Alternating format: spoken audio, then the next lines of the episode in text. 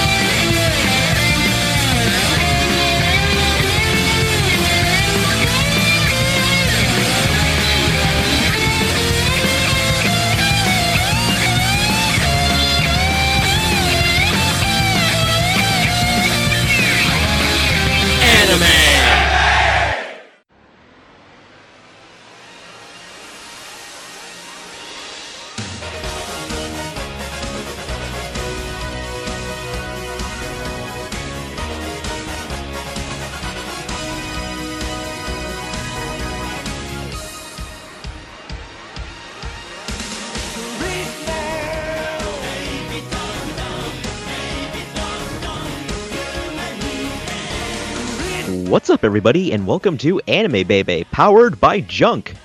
Access code Podcaster. This is your host, Mikey, and joining with me, as always, is. Grin Man, Grin Man, the Grin Man, Ryan. And welcome back to Summer of Trigger. So, Kill la Kill in the books, Little Witch Academia in the pocket. We've now reached our halfway point of our summer series, and after two straight 24, 25 episode animes, I feel it's time for a change of pace a little and do something a little bit lighter.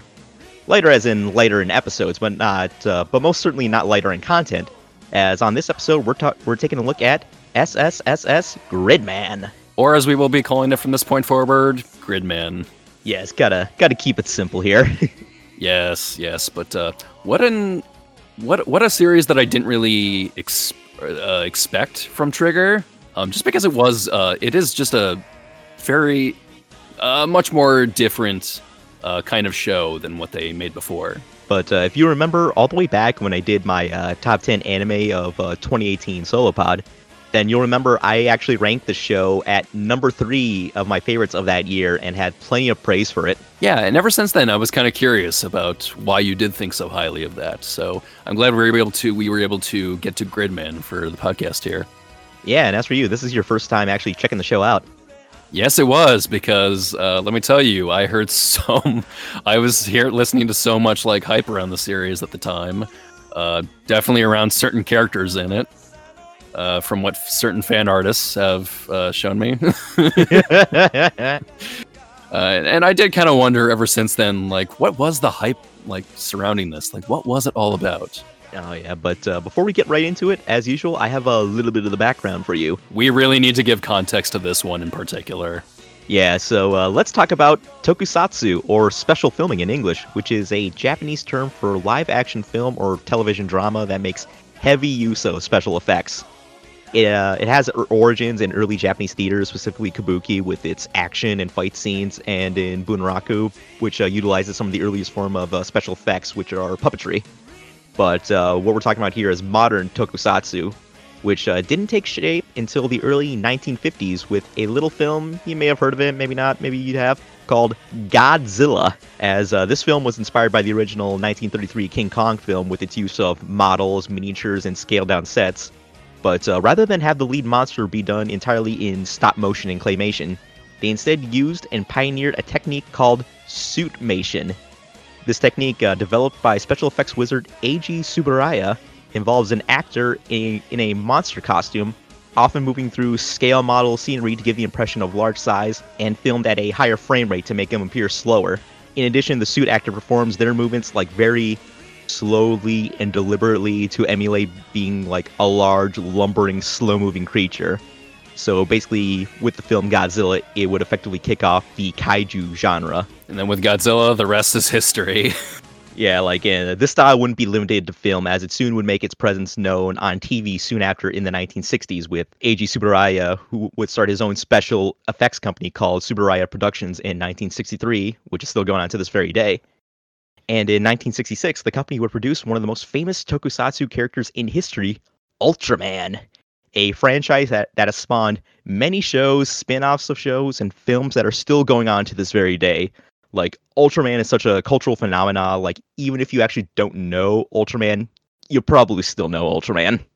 I think the first uh, brush I ever had with Ultraman was actually in a reference to it, and it was in uh, the cartoon Ben 10 because one of uh, Ben's because one of the main character Ben's aliens that he can transform into is a massive alien named Waybig, and design wise, he was based off of Ultraman. Oh, really? Yep, he actually was. So that was uh, when I did some research into that. That's when I think I think that's when I first became truly aware of Ultraman. I think maybe I'd seen some other references here and there before, but like that's when I was like kind of truly aware of the character. I want to say my earliest like of me being aware of Ultraman is uh is an old uh, Simpsons couch gag where like they all turn into a bunch of anime characters like Maggie's Pikachu, uh, Lisa's Lisa Sailor Moon, and uh, Homer is Ultraman and kind of does one of the Ultraman uh, moves to turn on the TV.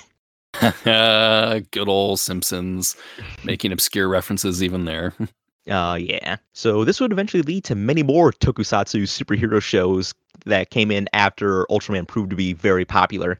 And this is where we get franchises like Kamen Rider, Super Sentai, or as it's commonly known here as Power Rangers, which is pretty much most everyone's experience with tokusatsu in general. Like everyone, I'm sure, had a Power Rangers phase at some point in their lives. Yeah, and it could have, and it could have, uh, it could have. Those are those were the kinds of those were the kinds of wins that could have brought anyone to any other uh, sort of uh, series that was imported from Japan, uh, Tokusatsu series and Sentai series and whatnot. Uh, I myself was partial to Power Rangers growing up. Oh yeah, me too. Like yeah, but no, um, I never really floated. But yeah, again, as I may have implied, never really before that, never really then floated towards any Tokusentai series. Oh, but uh, have you have you ever floated to this one uh, series, the uh, Toei's Japanese Spider-Man Tokusatsu series? No, no I never one, watched that one. The one where Spider-Man uses guns, rides a motorcycle, and fights in a giant fighting robot. I wish to God I had experienced that one all those oh. years ago. I wish. This Spider-Man, by the way, is probably going to be in the next uh, Spider-Verse movie. oh yeah, people really want him in there. He probably will yeah. get in there. He should be in there. Yes, but um, of those Tokusentai, of those Toku Sentais, though, uh, Ultraman is uh, not the topic of, t- of today, though, because uh, what came out, what came after Ultraman? Ah, in 1993, Tsuburaya Productions would go on to create the next big Tokusatsu series called Gridman: The Hyper Agent. Now, here's my question: Why, I, why Gridman? why even his ex- why not just make another Ultraman series? That's my question. But come on, Gridman, it's so futuristic and high tech. Like he fights in like a hyper world, man. I mean, I, was that the only appeal of Gridman when they were conceiving him? Like he took advantage of like new modern technologies at the time. I mean, yeah, it was the '90s, bruh. You gotta, you gotta get, get on that internet. It's like I, it's, it's like I've just kind of had a hard time understanding like what makes Gridman so distinctive from Ultraman? It's all about getting those computers. well, I mean, I, I, do appreciate them trying to, you know, make something new at the time a, a little bit. Uh, even if he does, even if I, even if he does look very similar to Ultraman anyway. Yeah, and a little summary here for the series. As it's all about uh, Three computer savvy kids, Naoto, Yuka, and Ippei, create their own video game superhero, but then discover it's possessed by an interdimensional police officer, Gridman.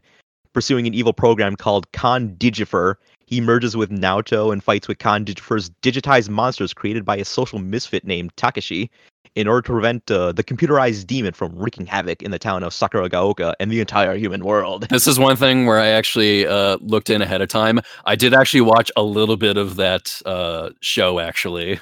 oh, really? yeah, I did actually manage to catch a little snippet of it. It's corny as hell, but you know what? It's fun. In a good way. Like, I watched some clips of it too, and it's like, man, if I were younger and I saw this on TV, I would have loved this. This would be the bomb. it's like, well, I even like it now. I mean, I mean, maybe it is partly because um, it's so new to me and it's kind of fresh, you know.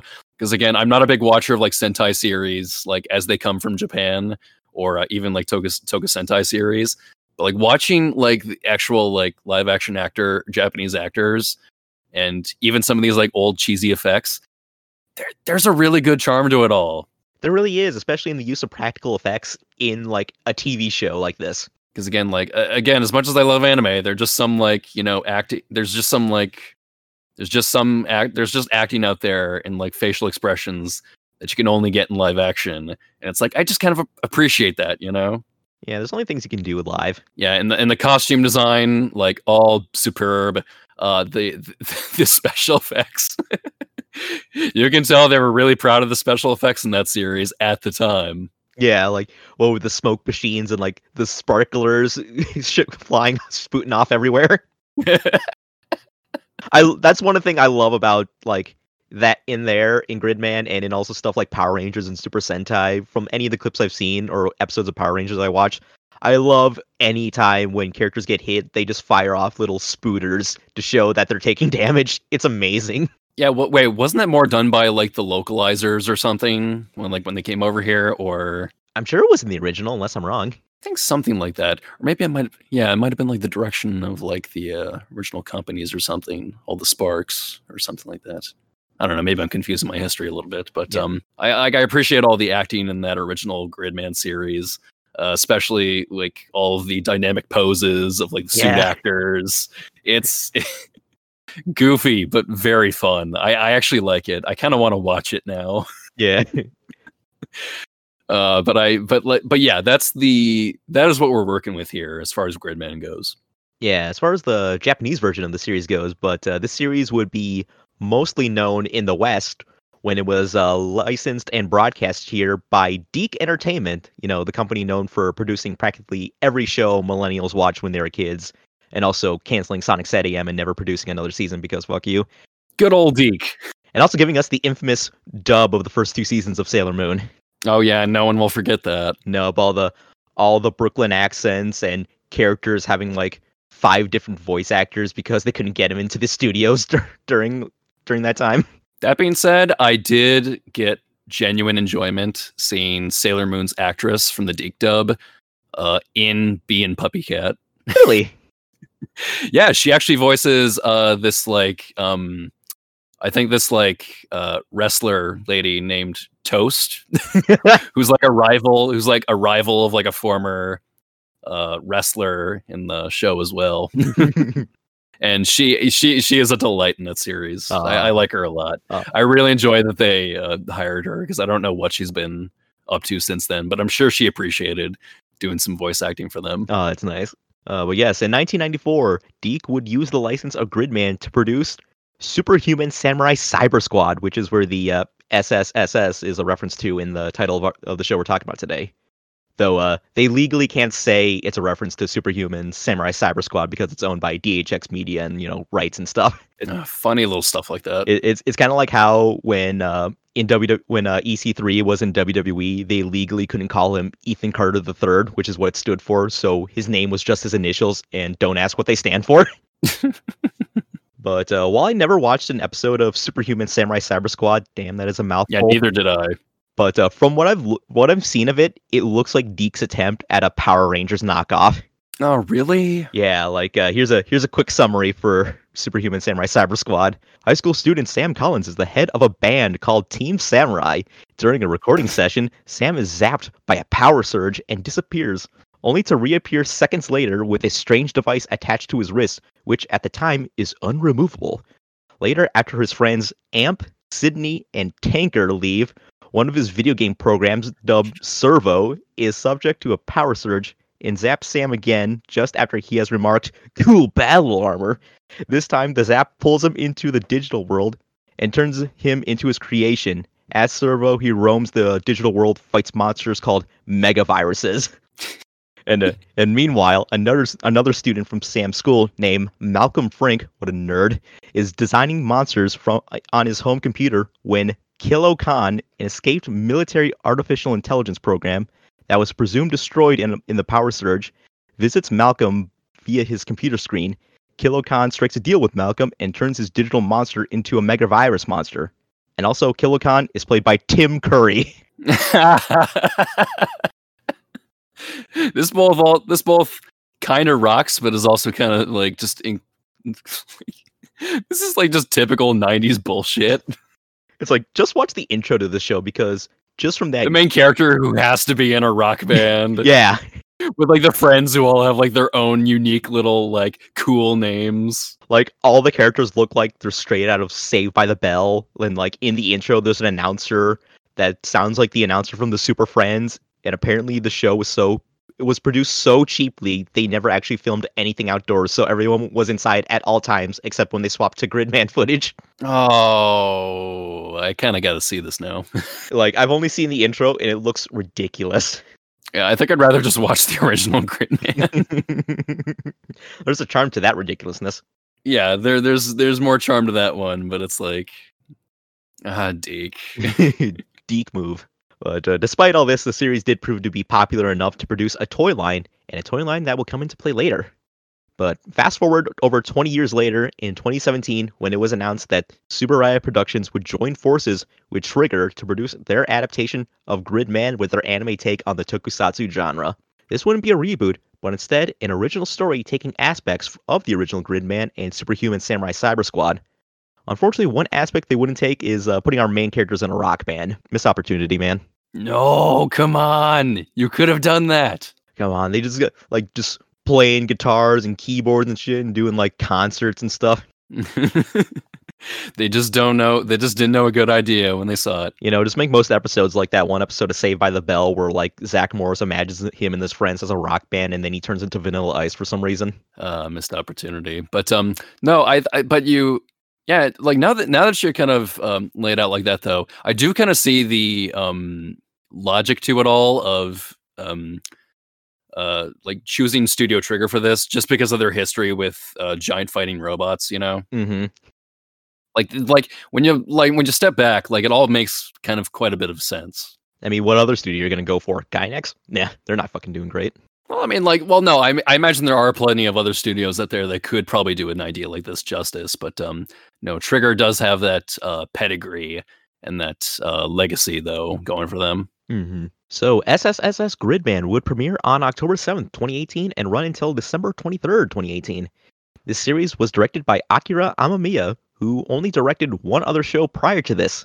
That show is none other than Ninja Slayer. It all comes back to Ninja Slayer. What a step up, dude!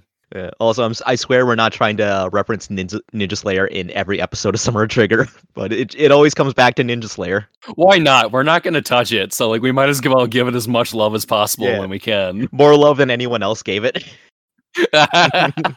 like I gave it enough love, but even that's not enough to enough of what we're doing right now. I know, right? It, it it deserves better. It deserves better. Hashtag Ninja Slayer deserves better. Uh no, but uh good for him though. Um stepping up to the plate for Gridman. Yeah, it's just like what three years after he did that, it's just like a, a massive step up. no, good for him though. Good for him. Yes, and also Gridman was licensed here in the states by Funimation, complete with a simuldub. And boy, I just realized it's been a hot minute since we covered a Funimation show on here. Oh really? Yeah, the last one we did was uh, Fruits Basket back in February. I legit didn't notice. Though, like, I guess it has been that long. yeah, though this isn't by design. It's just, uh, well, uh, kind of by design and kind of by circumstance. Right, right. You know, student you don't know where the where the season of Trigger will take you, you know. hmm And the dub was directed by our boy Clifford Chapin, Hey. and it won't be the only time uh, he directed a Trigger show. Stay tuned. Stay tuned. And adaptive scripts are done by Clayton Browning and Howard Wang. So, with all that out of the way, Summer of Trigger continues with SSSS Gridman. So, without further ado, let's start the show.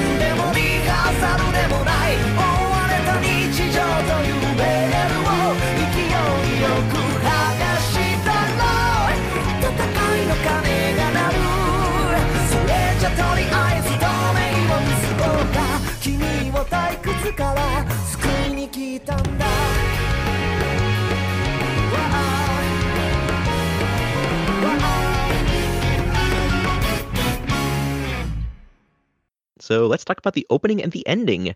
The opening is Union by OXT, and the ending is Youthful Beautiful by Maya Uchida. So what do you think about these two two tunes?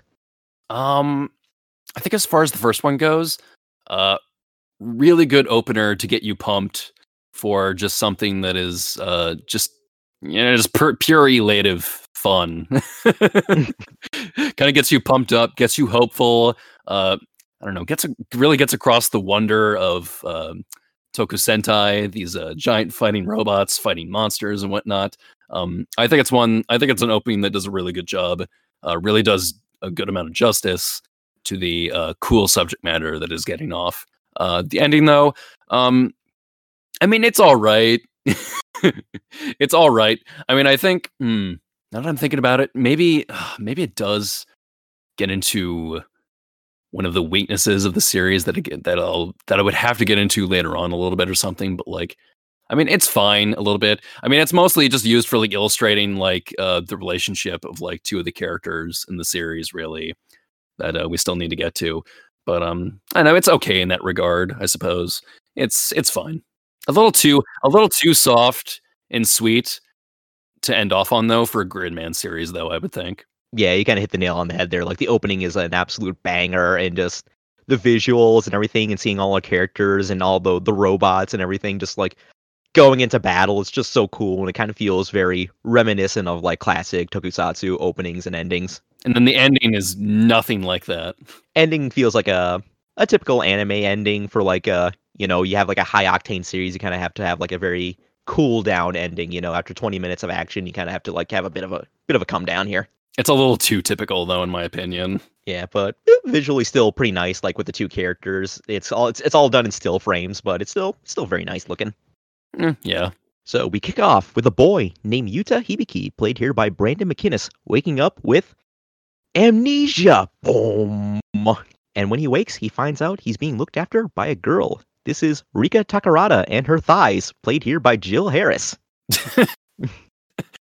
You pointed out a good. You you pointed out something important because uh the the design of the like I yeah that that must have had to have been like an intentional design for the character. Yeah, yeah. Like, she just has like the the jacket covering up like everything like above her torso, which includes her skirt. So like you mostly just see like up above her jacket and down below her legs. Yeah, she's kind of got like the the Hey Arnold look, where you have like a longer shirt that covers up most of like your your outfit. Yeah, but no, it it is a design though that you don't see typically that does pop out pretty well. Yeah, and I'll- yeah, and I really do like her design. You know, it's it's simple yet effective. You know, and very eye catching. Right, right. Uh, That's just that. That's like I will say that about Gridman already. Like the character design already has me like di- digging into it like that, just like that. Yeah, and also how about uh, Yuta's character design based entirely off a Cliffjumper from Transformers? I like that. Yeah. I mean, no, I like the I kind of like the hair coming out from the sides a little bit. I like the it's hair. I- nice. I also like his clothes. He kind of like he kind of dresses like Carlton from Fresh Prince of Bel Air with like the sweater vest and everything and the tie. So Yuta's being taken care of in a junk shop owned by Rika and her mama, played here by Anastasia Munoz, who's wearing an earring with a Space Patrol Luluco reference on it. Nice touch. oh, I didn't notice that. Yeah, the eyeball. It's like a reference to one of the characters in that show. Ah, nice. Yuta then discovers a broken down computer and begins to communicate with someone or something named Gridman, played here by Rob McCollum. But only he can see him. It's uh, kind of like how in uh, you ever see those clips of uh, WCW where like Hulk Hogan's freaking out backstage and then he sees Ultimate Warrior in the mirror, but no one else can see him, but yet we also see him. you know, we know we just Uh, need like uh, Tony Schiavone and Bobby Heenan going like, "He's in the wall, he's in the mirror." uh, yeah, kind of got like a little reverse thing going on there. So Rika takes Yuta home and she gives him a little bit of his background as uh, they're classmates in in the same school and uh, they don't really talk too much, but they're at least friendly with each other up until this point. Kind of a kind of a convenient storytelling uh, uh, element here a little bit. Uh, don't know much. Character has amnesia, so that means we get to have all the characters describe like what he basically is, so we can get all up to date. It's a very easy kayfabe way of like getting your exposition in, you know. Right, right, and also just building up relationships as well. Just something I noticed. So the next day, Yuta meets, or rather reunites, with his best bro, Sho Utsumi, played here by Greg Ayers. Holy And- crap! Feels like it's been forever since I've seen Greg Ayers. It's been ages since I've heard him in a Funimation dub. Like I, I know he's mostly doing stuff with Sentai, but still, it's been a long time, man. It's like seeing like an old college friend, you know? Also, it's just been a while since I've seen Greg in general, since he's usually been a regular guest at Anime Detour pretty much every year since it started. Because he's he's kind of been slowing down in like the anime roles a little bit lately, but you still see him around at like a lot of uh, anime conventions. Yeah, like the last detour he was at was uh 2018, aka the detour where I got badly food poisoned. Never gonna forget. Never Not gonna forget. Greg's fault, of course. Not Greg's fault. He's very nice. He he made it better. Him me seeing him was just like, okay, I can ignore the stomach pains for a little bit. I, I shouted out to him once when he was visiting Brit's pub in Minneapolis. Oh yeah, Like- I remember that. Yeah, I remember that. He was just like off, like with his friends at a table, and was just like, "Hey, go on, yeah, enjoy the enjoy the food, man. Enjoy the con." That that was my Greg Ayers experience right there. That's your Greg I Ayers wanna story. bother- I didn't want to bother him too much. Besides, I had like, I had like, uh, toffee bread pudding coming anyway. that took priority. I'm sorry. You know, meeting a cool voice actor is one thing, but come on, toffee bread pudding takes all priorities. Ugh, every time. But yeah, like the last detour he was at was 2018, and granted, there was only one other detour after, but still, you know. Yeah, sorry folks But- to go on like this like tangent on Greg Ayers, but like we just wanted to like clarify that like it's been a while since we've seen him. And it's also just been a while since we've been been to cons in general, and I miss him so much. Uh someday again soon, bud. Just Someday, we just gotta hang in there, wear your fucking mask, people. please. So Yuta tries to get reacclimated to things at school, and there he runs into a girl named Akane Shinjo, played here by Lindsay Seidel. And uh, should mention that out of all the kids in this class classroom, only Yuta, Rika, Utsumi, and Akane have like different hair colors and like clothes that make them stand out. You know, I kind of get a kick out of that. Out of that. characters are. Yeah, I really get a kick out of that in anime. Like, it kind of does play into the grander scheme of things, but when you really think about it, their designs, but still, it's just like I, I, I kind of love when they make give our main characters much more unique designs and make all the background extras just look plain and boring. well, I mean, of course, it's like it's it's a it's a matter of like economics within your show. You know, you you want to put the most effort into like whoever is going to be at the forefront, because you don't want to give too much like you don't want to give too much uh, to work on for the uh, background painters who would have to like then draw in all of those people who are all unique in their own ways, but we will never know about that. You know, so. You know, you got to desimplify. You got to de- desimplify the others, but also like keep your main characters uh, unique and unique looking enough. So Akane tries to be nice to Yuta by giving him some food in the form of a special dog, which is like a hot dog with like some lettuce and an and an uh deviled egg on top. It it looks a little weird, but also kind of delicious. I would try it. I'd eat the shit out of that. Though it ends up getting accidentally smushed by another girl in the class named Tonkawa. Still good. Still good. Pick it up. 30 second rule. it's in plastic. Fuck off. Who cares? Don't judge me. Arr. It's a little smushed. It's still good. It's still good. Akane tries to no sell it since Yuta is still happy for the food, but it seems like she's none too pleased about this situation. Later on, Yuta tries to show Utsumi Gridman, but just like Rika, he can't see him. But then suddenly, Yuta's kaiju senses are tingling, and an actual kaiju begins to attack the city. And I love the way this and the other kaiju in the series are animated. Like they all have the look and feel of Suitmation without having to build sets or pay minimum wage stunt actors. Yeah, that's one. Th- that's one element that like uh, kind of picked up on is that they do have that. Uh, the way they the way they're animated moving and the way they're designed do uh, is meant to invoke something akin to uh, suit actor, which I really appreciated. You know, we just have like the very slow, lumbering movements. They're kind of doing like the George Jefferson walk and stuff while destroying the city. Yeah, yeah, I like that. So Yuta goes back to the junk shop and gets sucked into the junking computer named Junk. He kind of gets sucked in uh, season two of Digimon style, where he goes flying in and then you get like the big flashes of the screen on there. It's great. I was kind of being reminded of Digimon a little bit when I watched this. All we need is like the uh friggin' ska pop rock music, the whoa oh oh whoa song. I never had to knock on wood. And all my best friends. Oh, you're just you're just bringing us you're just bringing me back to our high school days, man. Our Oh, high school days in band. Oh yeah, impression. Never forget. Then we get our first battle with Gridman. And during the fight, the kaiju specifically focuses on the school where Tonkawa just so happens to be. Hmm. And with this fight, we get another example of Studio Trigger flexing like crazy with their animation. yeah, in, uh, in in in in some good ways, and um, as we'll see in later in the series, in some ways where I wish they could have, um, ways which I wish they could have uh, picked up a little bit. But uh, no, in this first battle, they uh, demonstrate well how uh, they're animating Gridman for the series and just all of his uh, movements and just how they're trying to uh, invoke the visuals of uh, the Gridman fights from the original series. Uh, it looks very nice. Studio Trigger shows that they can flex with CGI animation as well as hand drawn. I know, like that's that's that's a good bit of praise for Trigger in the series that I got to give them props to. They Yeah. worked very well with the 3D animation here. Yeah, and I'm sure they would have probably they could have done it hand drawn, but I feel like they wanted to go CGI just to have like that more realistic look too. They were kind of looking back at what could have been like when they looked at like other studios making the Berserk series, and they just stared into the abyss for a moment, and they were all like, "We will never be that." Yeah, I'll say right now, if we ever, if we ever, if one day we ever want to take a real good pot shot, that but that that recent Berserk anime, like, it'll be a good target, good punching bag. It'll be like shooting fish in a barrel. yeah, but shooting fish in a barrel can be fun. I mean, I've proven it with like my shit talk of Black Clover in nearly every every episode. Ah, but we're another time though, and it's something to consider for the future. Another time. Stay tuned. So Yuta, Gridman, and company save the day through the power of teamwork. And the following day, Yuta, Utsumi, and Rika discover that the city is back to normal with no signs of the fight with the kaiju. And in fact, they're the only ones who even remember the fight. And we have our hook for the series, and I really dig it. We got to have a, some explanation as to how these kaiju don't exactly like keep everything intact by the end. You know, it's like when you watch Power Rangers when you were younger, or still do, whichever. Like you see the Megazord fights level entire cities, but in the next episode, everything is completely fine and you don't think about it. Gridman actually makes this a major part of the story, and it's actually kind of clever. Yeah, I, I do appreciate that that they at least thought ahead um, in that regard, since many other series uh, have not.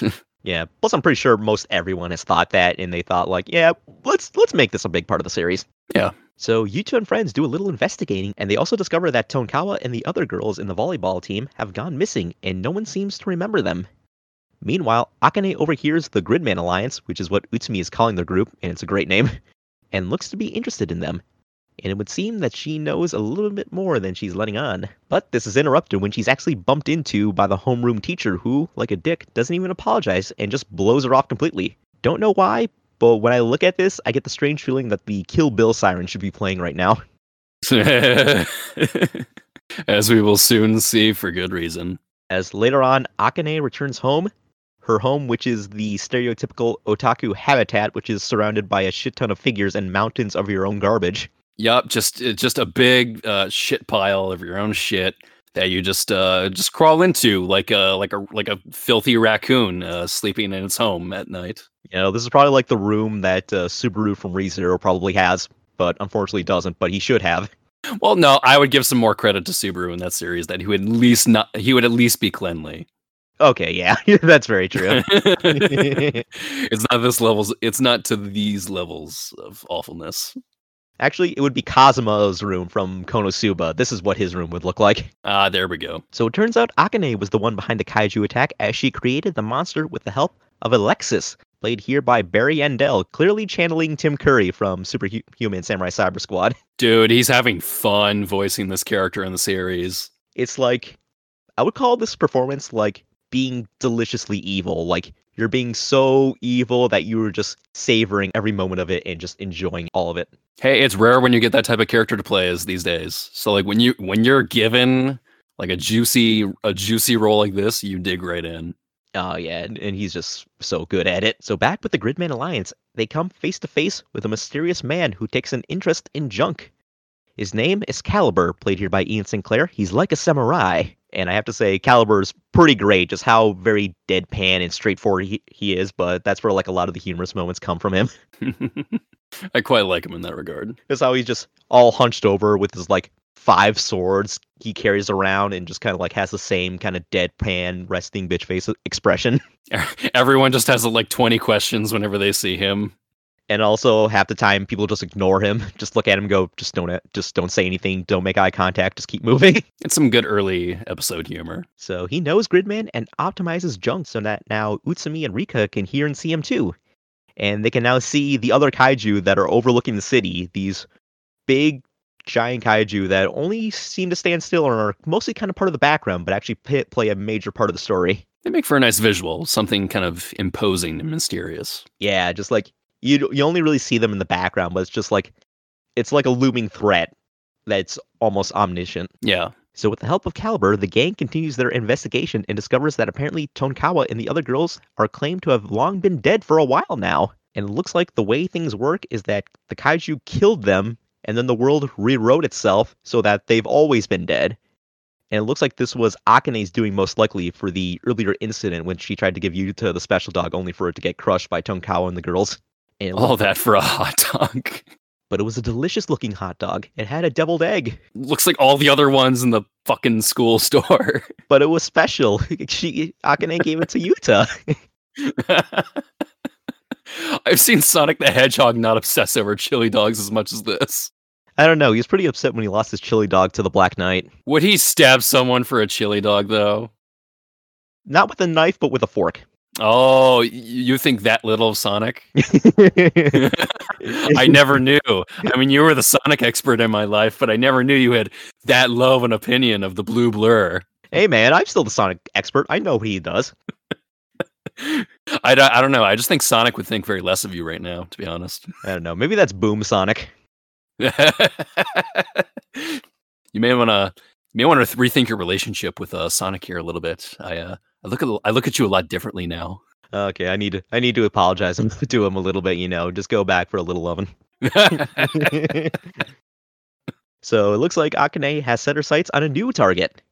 And by the way, I just want to mention how I like after the setup of episode one, the series just goes full steam ahead with its big story. And obviously, it's the series is only twelve episodes, so you kind of have to. But still, it's kind of nice that they just don't pull any punches and just go straight into things.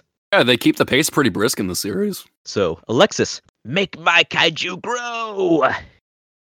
And Akane is going after her homeroom teacher after what happened earlier when he didn't even say sorry for bumping into her. I mean, sure, that was a dick move, but isn't this a tad extreme? You know, maybe a little, tiny bit, kind of. It makes me wonder just how does she prioritize that like compared to every other microaggression she experiences in the day? Was that really the worst thing she encountered that day? You know, maybe earlier in the day she was like, she got cut in front of in the lunch line and was thinking like, oh, going after this kid. But then her teacher bumped into her and, she was just like, okay, I'll let you go for now. Got to deal with this dude now. Could you imagine doing something like this just for like uh, someone putting like bubble gum in your hair or something? I don't know. If someone put bubblegum in my hair, I would want to make a kaiju to go after him. Or like uh, you're driving on the highway and someone cuts you off. That would definitely make me want to sick, sick a kaiju after him. so time for Yuta and Gridman to spring into action, and this fight brings us one of the gimmicks of the series, and a gimmick seen in many classic tokusatsu shows: power-ups. As Caliber jumps into junk like Yuta and turns into a giant sword. Gridman Caliber, ah, it's sick. Big old electrical sword. You gotta love it. And uh, fun fact here, behind the scenes bit, as uh, Clifford Chapin is a big fan of Superhuman Samurai Cyber Squad and actually owns a bunch of old merch, which he keeps on his desk at work. And also, when recording the scene, when uh, Gridman uses Caliber, he actually had Rob McCollum in the booth do some method acting by holding and swinging his old toy sword from the original Gridman Samurai Cyber Squad set. Oh, nice! Like Zoro's uh, old actor from One Piece, swinging around a sword to get in character. I like that. Yeah, like he posted pictures of it online. It's great. It's it's it's stuff like this that's uh that's why you're our boy Cliff, you know. We're proud of you. We're proud of you, man. Gridman wins the day and just like before, the next day nobody remembers the fight. Though it looks like this incident had an effect on someone for the better, as the homeroom teacher actually apologizes when he bumps into Yuta, and Akane is looking on, probably thinking, "Oh, now you apologize." Yeah. uh, day was saved, but uh, not anything for her though, unfortunately. Nah. I just like to imagine that homeroom teacher just like he wakes up in the middle of the night in a cold sweat going, huh, I feel next time I bump into someone, I gotta say I'm sorry. Otherwise, otherwise he wakes up like it's a grand re- a grand epiphany to him. you know, he just goes into the bathroom, splashes water on his face, looks at himself in the mirror, just long and hard, just going, okay, I need to be a better person. You are going to be better. The kids don't deserve this. Gotta be better. Do for the children. Do for the children. Honey, what's wrong? Nothing, gonna come back to bed? Yes, yes, in a minute. for the children. She walks into the bathroom. Honey, are you are you obsessing again over how you treated that child the other day? I just I just couldn't get it out of my head. I felt like I was just so rude to her, but you know, I was just going through a lot of stuff that day. I kind of had a little problem with the bank earlier, and also a kid ran over my foot the other day. It's just, ah, honey, honey, honey, you are a good man, I know. and I trust you will make the good best decision. You're right. You're right. Next And day. the next day, he apologized. oh, Hibiki, I'm sorry for bumping into you. Then just walks away. Nailed it. Character development fulfilled. Boom. Homeroom teacher, best character. and curtain. Wonderful. So now we're introduced to a little shit known as Anti, played here by Stephen Fu, and I just love how he has a constant scowl on his face. It's kind of cute. Meanwhile, at school, we get a brief scene where Yuta and Utsumi talk about their previous fights, and Utsumi theorizes that if Yuta can become Gridman and Caliber can turn into a giant sword, then what if the kaiju they've been fighting are people too? Tell the people, kaiju are people! Nah, just kidding. Nah, nah, I wouldn't do that. Utsumi, Utsumi's a bit of a shit like that. I mean, just trying to flex his uh, kaiju knowledge on everybody. Uh, Because in this universe, tokusatsu series, like real world tokusatsu series exist. yeah, he talks about the Ultra series a lot in this show. Yeah, he does. He's a total fanboy. It's like, well, that's that's the magic of having the parent company, like being involved in the project. Oh yeah. But here, like, yeah, kaiju can't be people. Like, can you imagine if uh, Trigger did something like that, make the monsters we've been fighting the whole time a race of people? Come on. Don't be weird. but meanwhile, meanwhile, Anti goes full kaiju. And I love the a- animation of uh, Caliber bursting into the classroom, you know, Haruko from Fooly Cooly style, and just rushing off with Yuta and Utsumi under his both his arms. It's some of the hardest. It, it was like the one scene in the series where like they went really hard with the 2D animation and the movements and the like um, uh, direction of it. Uh, a moment that doesn't really pop up much uh, elsewhere until like very near the end. Uh, So uh, well, it's still some good animations of the series, but like it was that. I, I guess I should clarify. It was that one moment where it felt really like goofy, wild trigger in a show where that doesn't really go in that direction. Yeah, that, that's like this part right here is like some serious trigger flexing right here. But uh, here, Caliber just pops in, going, "Kaiju, fight now, go!" And it turns out all this was a plan by Akane to draw Gridman. And I really like Anti's kaiju design here. It's it's really great. It's probably one of my favorites out of the kaiju in the series. Right, right, because he he does it, it does have that sort of um, uh, from like the coloration and like the red eyes and um, just the uh, even its powers that shows off too. It feels like real like final boss material. He's got like the big Wolverine claws too. It's great. So Yuta fuses with Gridman, but even with Caliber's assistance, they are defeated by Anti. This loss was the result of Yuta's earlier conversation with Utsumi about kaiju possibly being people, and when he heard Anti speak, he couldn't bring himself to kill another person. And I like the shots of Utsumi during this fight where you know by the look on his face that he messed up by putting that idea in Yuta's head, and Rika's just looking at him going, What's wrong? And he's just not saying anything. Thanks, Utsumi. You put that in his head. We could have had a nice, good human killing Gridman. you had to screw everything up. You know, he, Gridman needs to be like all modern superheroes where they just kill indiscriminately. Just, I want to see Gridman like snap a kaiju's what, neck what like else do you Superman. call like some of the fights though, where like some buildings are getting destroyed and shit? You think people weren't getting taken down in those? like, like the like the Gridman Alliance is like running numbers in their head. Like, okay, how many acceptable losses do we take with this building here? Like, okay, how many people could have possibly been forgotten in the world now? Like, is like Bob from accounting not going to appear the next day? And people are like, "What's what's what's the accounting department? We don't have that here." we're, we're just a total we're just a massive like million dollar company but like IT department like every what what is that? We don't have an entire IT department with an entire team of 50 people. How do we survive this long? uh, nobody cares about the IT that poor IT department just completely wiped out the uh, IT department for Don Quixote department stores Or nobody cares about Frank from accounting? uh, nobody does Uh, or maybe it's like uh, remember like the uh, the ocean dub of Dragon Ball Z where like they destroy some buildings and Vegeta's like, too bad it's Sunday. Those buildings would have been full tomorrow. Same logic. Or I can see their parachutes. They're okay. Three episodes in, and Gridman suffers his first loss. The show doesn't hold back, man. And Akane basks in the glory of her victory. And that's it. Gridman and Yuta are dead. Series over. Uh, thanks again for listening. I've been your host, Mike. You can find me at my social medias at. Uh, okay, this isn't the end. getting no, no, to getting our hell, getting ahead of ourselves there. Uh, but the city resets, and Akane celebrates with Anti as she treats him to breakfast as he eats like a friggin' animal. And during this, she also plays footsie with him under the table. And between that and Rika's gams and other shots, it's making me feel that the folks at Trigger kind of has some kinks they want to share with us. Yeah, they they go kind of hard with the leg in the series. It's kind of odd. You know, we don't kink shame here, but still, it's it's pretty much everywhere in the show. Yeah, like they they they they were really feeling legs for the series. You know, maybe they felt like uh, after Kill la Kill, when it was focused too much on uh, on TNA, they were like, "Huh, we need to go lower, man. We need to go lower for our next show." After the reset, it appears that Yuta has gone missing, and Rika's worried that he might have gone the way of Tonkawa and the others. And it's moments like this and others earlier in the series that really gets over the major aspect of Rika's character and how that she's very empathetic and how she's generally a good-natured person who cares and looks out for others. You know, even if she doesn't know them, she still really wants to help other people. Yeah, she gets over as that uh, quite well.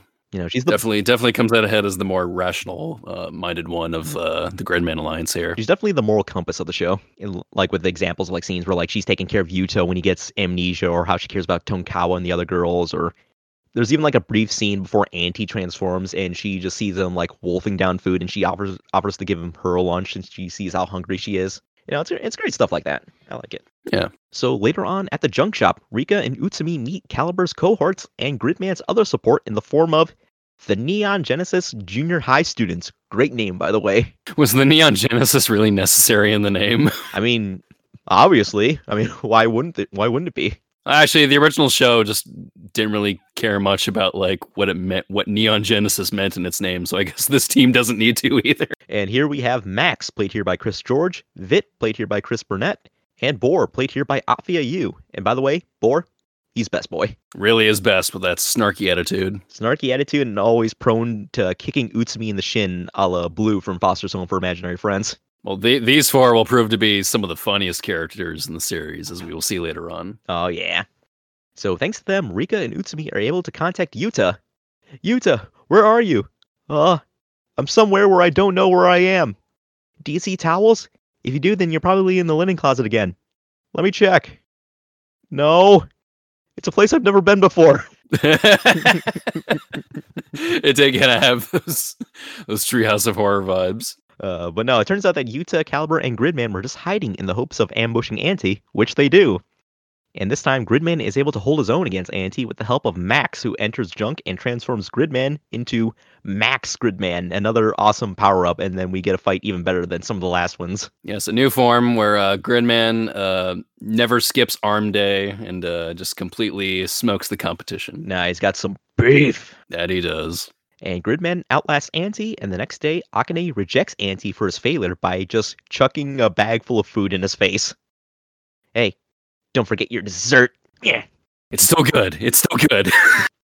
30 second rule. Use your napkin, too. Asshole. Uh, but let's shift focus to Rika for a bit, as Akane looks to be intent on getting to know her in order to get more info on Yuta. And uh, this budding relationship is one that'll become a major part of the series later on.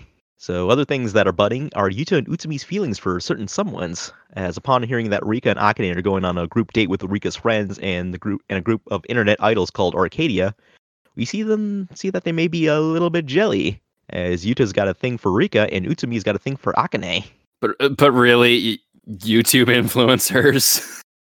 That's who they're settling on. These girls can do so much better.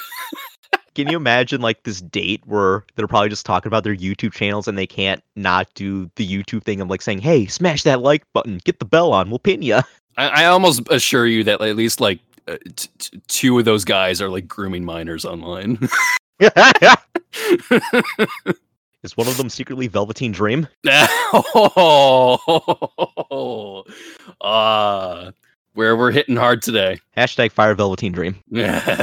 yes. But uh, yeah, the boys kind of like spy on the girls here, and I like while they're spying on them, the Neon Genesis Junior High students are just eh, tagging along with them. I mean, like, what else are they gonna do?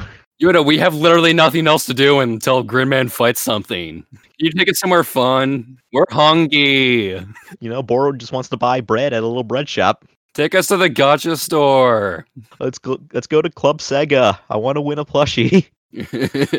want to do some pachinko? uh, oh yeah, you, you got to take care of your um your special like anthropomorphic anthropomorphic uh, uh weapons for your giant robot. You got to treat them well. And I like other times where they're not hanging out with them; they're just at the junk shop with Rika's mom. Just chilling, and she's just okay with it. And also, I like they even call her mama like Rika does, which is cute. and hey, where else are you gonna find a combination junk store and cafe? Only in this city. Interesting business decision there. It's a nice model. So Akane leaves the group date early as the Arcadia guys just get on her nerves. And you know what that means. She sicks Anti on them, who's trying to get back in her good graces, and he ends up killing three of them. So Rika figures out that the last Arcadia member is next and tries to protect him, only for a new kaiju to show up and finish him. Go Go Gridman! And then Anti shows up to make this a big triple threat match between Gridman, Anti, and the new kaiju. God, looks so great. Uh, and then the Neon Genesis Junior High students try to help Gridman at the same time, but we then see their limits as they and Junk can't process all this, uh, all this coolness. You know, it's it's too cool for them, Uh, they hit the bandwidth limit. Hit the bandwidth limit. and uh, they just freeze up the computer, and I and they get the big blue screen of death. I mean, I, that was kind of funny. I kind of like. and I like how Rika fixes this by just turning Junk off and on again by just unplugging it and plugging it back in. stupid as shit. Just like old stuff you would use for like old like uh like CRT CRTV screens or something. I, w- I hope that's the right term Oh, I'm yeah. using. Close enough. uh, I love that. It's like just kick it, okay? Like it'll work. Yeah, Utsumi is just freaking out about this, and she's just so nonchalant about it, and she's just like, "What? I just kicked it. It's back on." Just pour Coke all over it, like uh, Eric Andre or something. Is it? Is it? Is it the tab button? Just like bangs it with a hammer.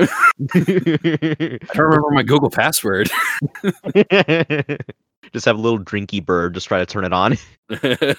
Uh, with everything back up and running again, Max goes in to help Gridman, and the day is won, and Akane is back to the drawing board. And also at this point, Max starts to notice a bit of a Yuta and Rika's thing, and pretty much is just kind of shipping in the, them at this point. Don't worry, Yuta. I totally have your back on this one. Uh, yeah, talking robot fist. Thank you. yes, I'll be your wingman, Hibiki. Although I will admit, after this one episode, uh, the Yuta's uh, crush on uh, Rikia doesn't really um doesn't really come up too much later on. To be honest, Eh, yeah. yeah, like as we'll see later on, this doesn't really figure as much in the long run as I'd expected it to. Um, maybe a little bit in subtle ways later on, but nah, Yeah. that was just something I kind of noticed. Like they didn't this this wasn't really an idea they were too interested in pursuing later on. Yeah. So like I think I think it is a bit more subtle, like once we get to like some bigger revelations. Right, right. Okay, guess what time it is? Beach episode time, or I mean, uh, river rafting episode time. Uh, same difference. Everyone gets swimsuits. we're not a cliche. We're not a cliche. We're not just doing a beach episode. We're doing a river rafting episode. You know, river rafting is much more intense than just doing typical beach stuff of playing with beach balls and splitting watermelons and splashing each other. uh, so this is the beach episode. and during this, uh, Akane attempts to know Yuta, Say, Hibiki, you wouldn't have to be Gridman, would you? What? Nice weather we're having. But uh, Uh, so everyone everyone gets in their um, uh, summer swimming vest and uh, goes rafting for the day. and then Akane calls upon a huge ass mountain kaiju. Like, holy crap, the design of this thing here. I know, go big or go home. Mhm. And what better than a giant like mountain turtle thing? And unfortunately for the Gridman Alliance, they have no way to get to Junk. But thankfully, they're, they're able to contact the Neon Genesis Junior High students to bring Junk to them. Of course, they have to buy it from Mama.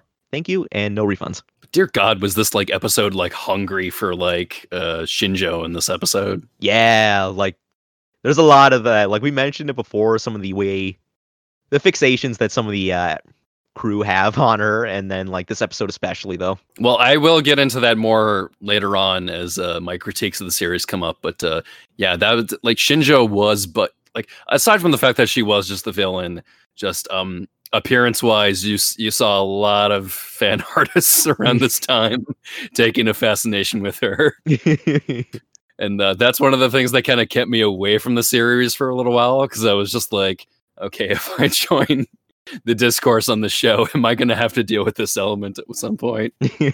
Those obsessive types. Those folks. Them, you people.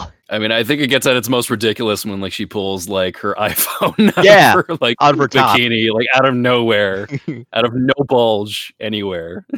Jeez, what else you got in there? Get some keys, pair of scissors, I mean, a chisel for carving kaiju. I mean, a box cutter. I mean, when you really think about it, it is the safest place. Like, no one's going to be going grabbing there. oh god.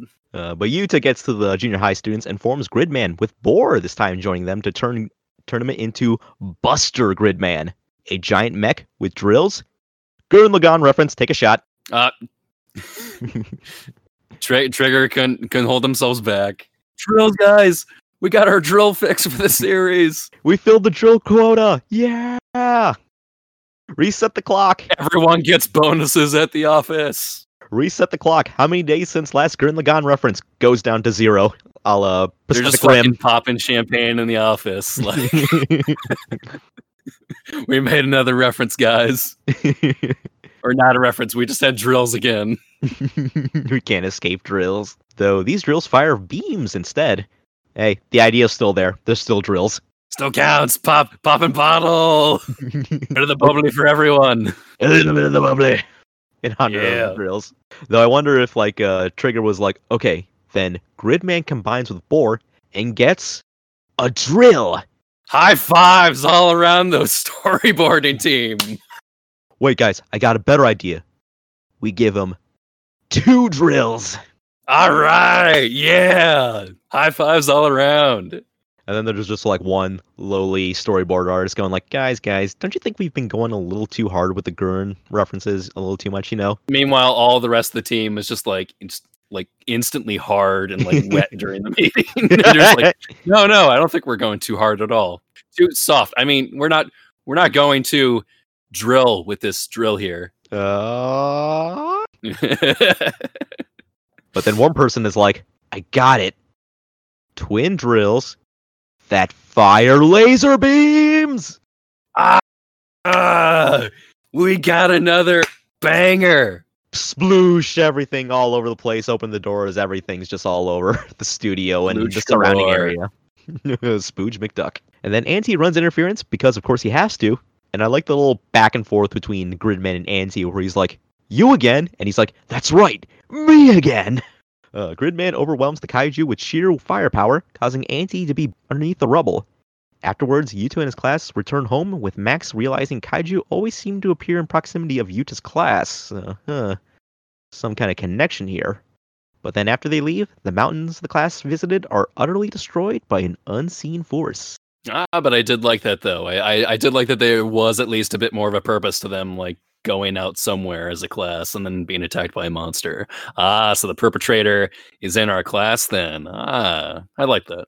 And also there's something mysterious about like these mountains as when they whenever they travel to them, they always seem to fall asleep in the middle of the trip and then wake up right at the mountains. So it seems like, huh.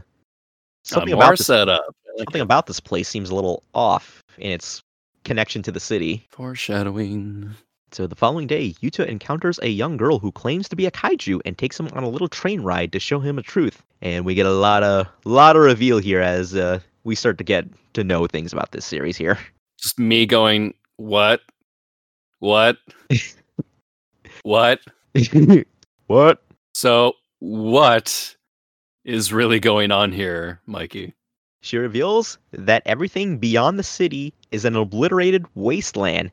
And then she reveals that the city was made entirely by Akane, who uses kaiju to perpetually destroy and rebuild it without anyone knowing. And then she warns him that Akane is being manipulated by an unknown force. This is all Akane's world, and we're all living in it. And this girl who's speaking to him is apparently a kaiju in human form. Yeah, and she proves it by growing bigger size in the alley. This is where this like so I find so I actually looked up online and apparently this girl is apparently some sort of like reference or like descendant of some kind because like they mentioned her name somewhere in there like Aloysius or Aloysius or something like that and it was meant to be in reference to a monster that Gridman fought in the original series Yep. and I was so confused when I saw this. It's like, okay, you're finally explaining like uh, the sort of like weird meta world thing that's going on here with your setting and why it's being controlled in this way by Shinjo, but it raises more questions that the series doesn't is not interested in answering. And also, there's like another there's another level of like uh, meta context when it comes to Akane as well as like Yuta and like their overall relationship to the Gridman series that I will get to near the very end. yeah, but as it stood right here, I was very confused. Yeah. Very. But yeah, basically Akane with Alexis as kind of like her benefactor, so to say, given her her power, created this entire ci- city in basically her own little world. Basically God here, as they say. And then Yuta asks the question, "Why is God attending in an ordinary high school?" And then I go, "That's the plot of Haruhi Suzumiya in a nutshell." Hey, Har- they they recreated Haruhi again, basically. Pretty much, you know, if Haruhi made giant monsters, which I mean, yeah, she kind of did though, but still.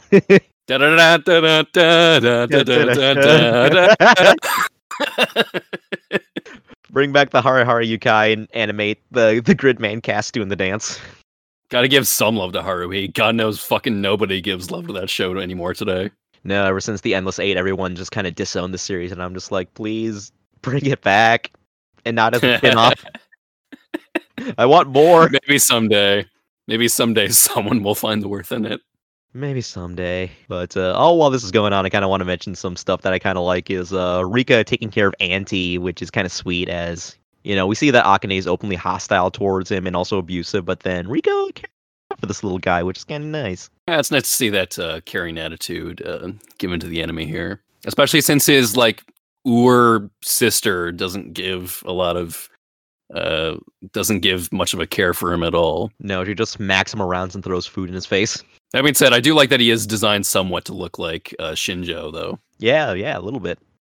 Kind of makes like a brother sister uh, kind of vibe to the relationship. Mm-hmm. And also, I like that we get a little bit of uh, Utsumi and Akane bonding over their shared love of kaiju and tokusatsu. Uh, knowing what we know later on in the series, I feel like some of these scenes could add a little bit, you know, the connections between like how Rika cares about certain other characters that Akane doesn't, and also how Akane has these certain interests that only one other person seems to have in the show. Right, right. So it's at this point we are at the halfway point of the show, so we're gonna take a quick break and we'll be right back right after this.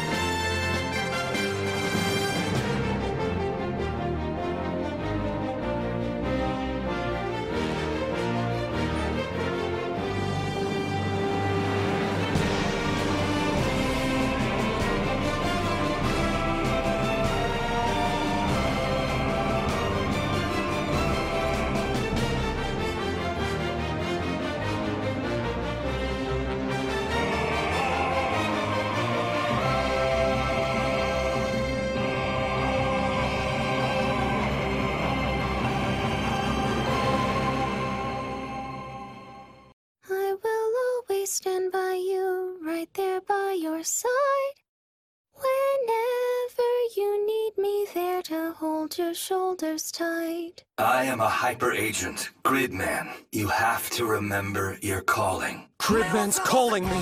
Looks like you weren't kidding about having memory loss. You know, it's almost like you're a new student since you can't remember anything. What do you mean? Uh, do we have a history? Today is the most we've ever spoken to each other since we were put into the same classroom. It would appear we had some unexpected company show up. The danger is almost upon you. I Knew it. Another kaiju. Gridman, huh? Yuta, I'm counting on you! Gridman, please! I need you to fight with me! If another kaiju appears, I want him to fight. Because only they can do it. Only Hibiki and Gridman can protect my friends. We should do lunch again sometime. I'm here, Gridman! You called out to me, right? Yuta, you must complete your mission. Something only I can do. Alright, let's get started then.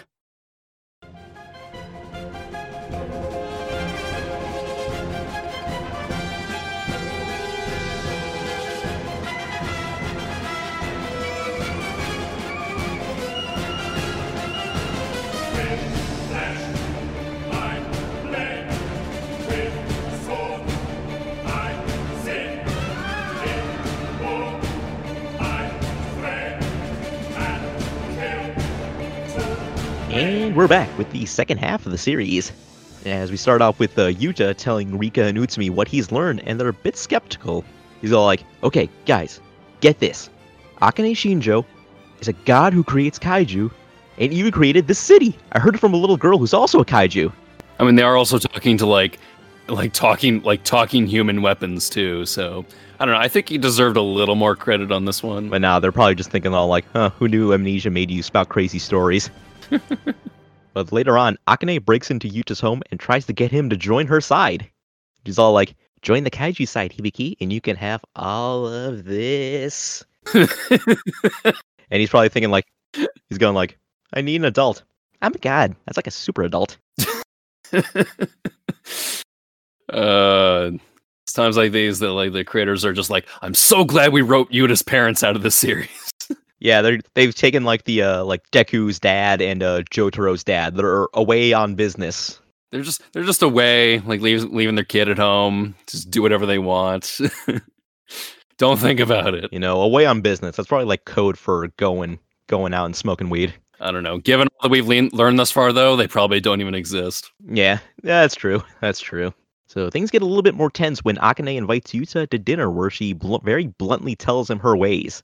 You know why she erased Tonkawa and the other girls, and then she casually introduces him to Alexis, who sits down and eats with him like it's no big deal, which is actually kind of great. I love this visual. Does he actually order food as well? Yeah, he orders food too. uh, I like I like that I like I like this. It's it's a little out of nowhere and like but like I love the awkwardness of it. And the cook at the restaurant pays him no mind, just like, all right, order up, coming up. Which is it's just seeing this big alien man walking into this little restaurant. And very prim and proper too. He's like he's actually like somewhat respectful to his enemy. I kind of like you it. know, you know, very studious. You know, he offers Yuta a meal before he brings him to his demise. Just then, a kaiju suddenly appears, confusing Akane as she did not make this one. Yuta goes to the shop and transforms to fight the kaiju, while Akane returns home to find out Alexis allowed Anti to create his own to draw out Gridman. And this kaiju appears much stronger than any of the ones Akane made, and Alexis explains that it's Anti's hatred which is what made this kaiju much stronger.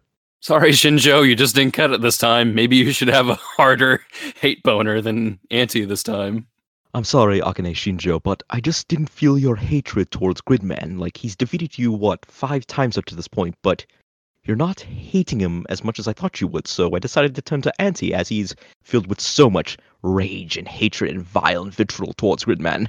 I just couldn't help myself. He had such a great idea. I just had to. Such a creative little mind. I like this work relationship we have.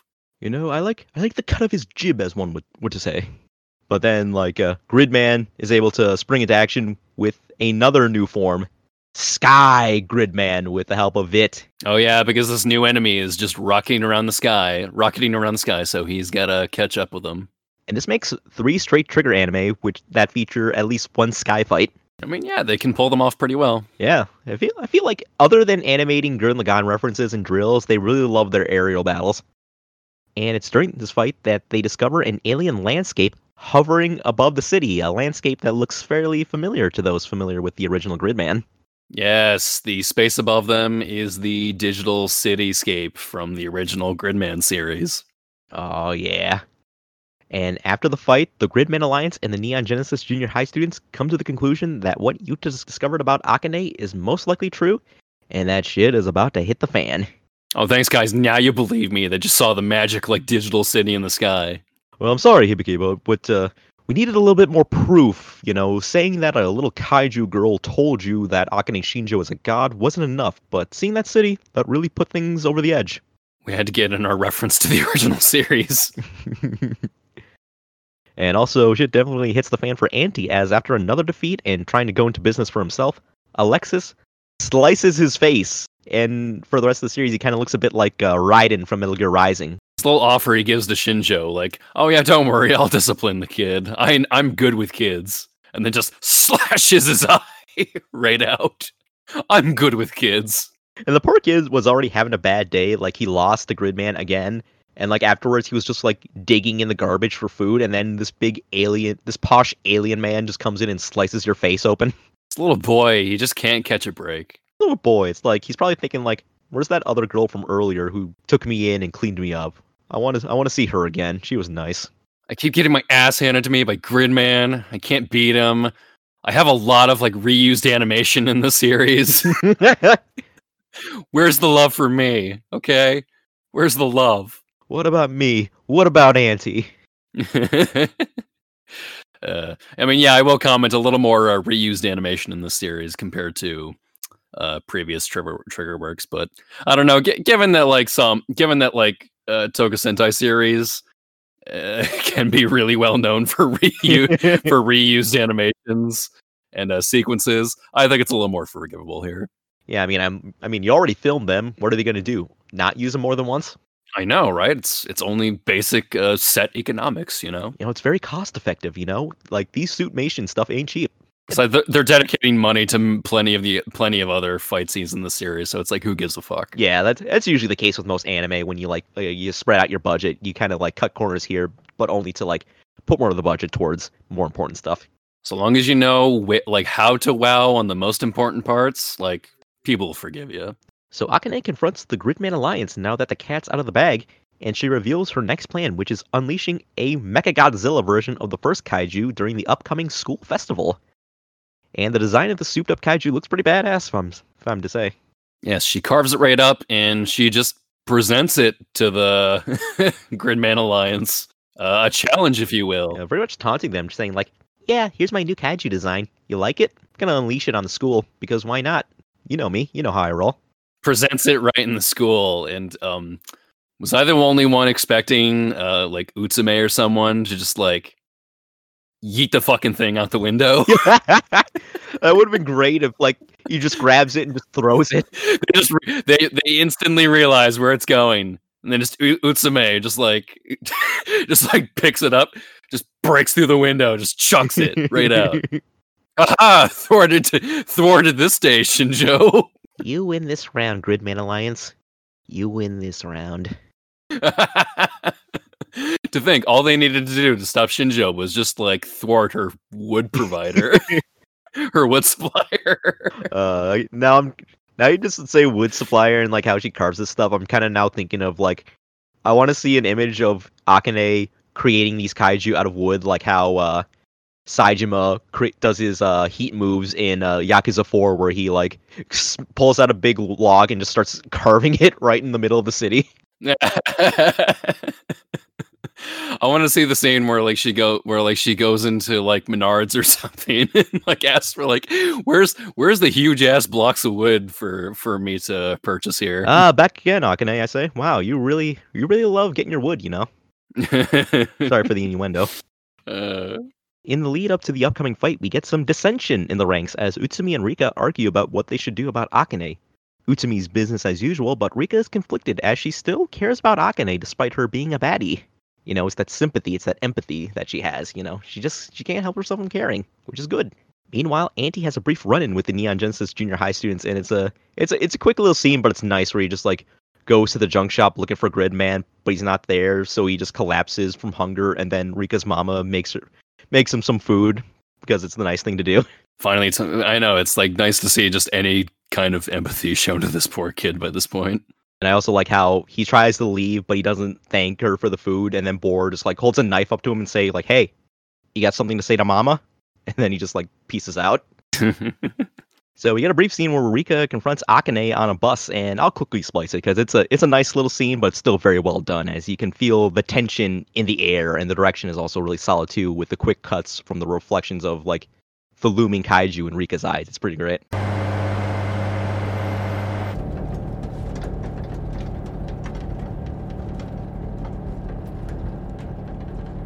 Hibiki told me everything. How you were the one who killed Tonkawa and the others.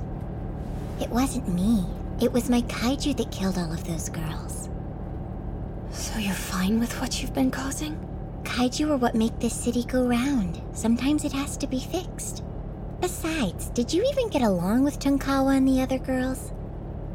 I wouldn't say that I didn't get along with them. So it's the same with or without them? It's not the same. Then why don't you just kill me? That'd settle everything, wouldn't it? No, that wouldn't settle anything. I always knew you were a good girl, so different from the rest of them. You're the person who should be close to me. I'm the what? Wouldn't you like to get along with a god? You might as well accept it. No matter what I do, you'll never be able to hate me. I made sure you were set up to be that way. Everyone who lives here has no choice but to love everything about me. That's why you and I are friends, Rika.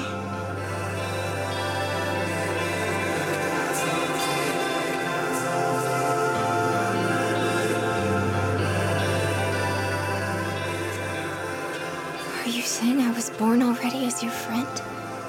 That's right. You were made to be my friend when you were made by my kaiju.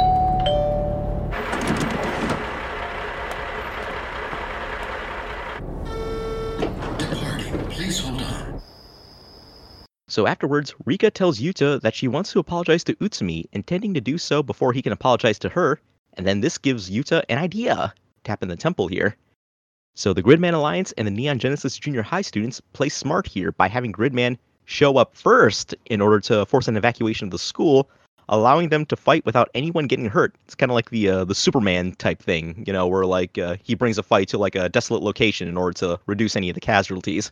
And but the the strategy here is just to like uh, parade gridmen through and go ooga booga, boogity boogity boogity. run away, gridman's on the scene. Remember this anyway and stuff. So let me just like yell out a whole bunch of bullshit that doesn't matter. Eat your vegetables, kids. Stay in school. I will come to your houses at night and stare through your window. I'm the I'm the real BFG. I'm the hyper agent Gridman. I look over you all to all the time. Me blow dreams into your houses at night. Snoz cumbers and such. Roald Dahl wrote me in his own vision. I am the real BFG. this is the Uh. stupidest shit I've ever done. Why does this feel like the stupidest shit? I'm just uh, I'm just like play acting Gridman, just fucking it's like the BFG. oh, uh, but it's great. It's a big giant why. robot man. For a moment, I was just like, "This is the stupidest shit you've ever done on the show, Ryan." uh, uh, okay, okay. uh. You can do whatever you want with that. You can cut it from this, or you can save it for the blooper reel. I'll put that in your hands. uh, I'm fucking putting this one in. oh, okay. Uh, okay. But I want to mention I like how uh, the way Gridman gingerly walks through the entire school. You know, he's trying to torment people but not destroy anything or hurt anyone. yeah, it's a good strategy. So they get another idea here where Gridman shrinks down to a smaller size, which then allows the Neon Genesis Junior High students to all combine with him this time around since there's uh, not enough there, since they have now have enough uh, processing power to get all of them in through junk. Ah, we- data compression. There we go. You know, they got to put them in a zip file, and then they form full powered Gridman, and oh yeah, everyone is getting in, in on the action now, and this is so cool.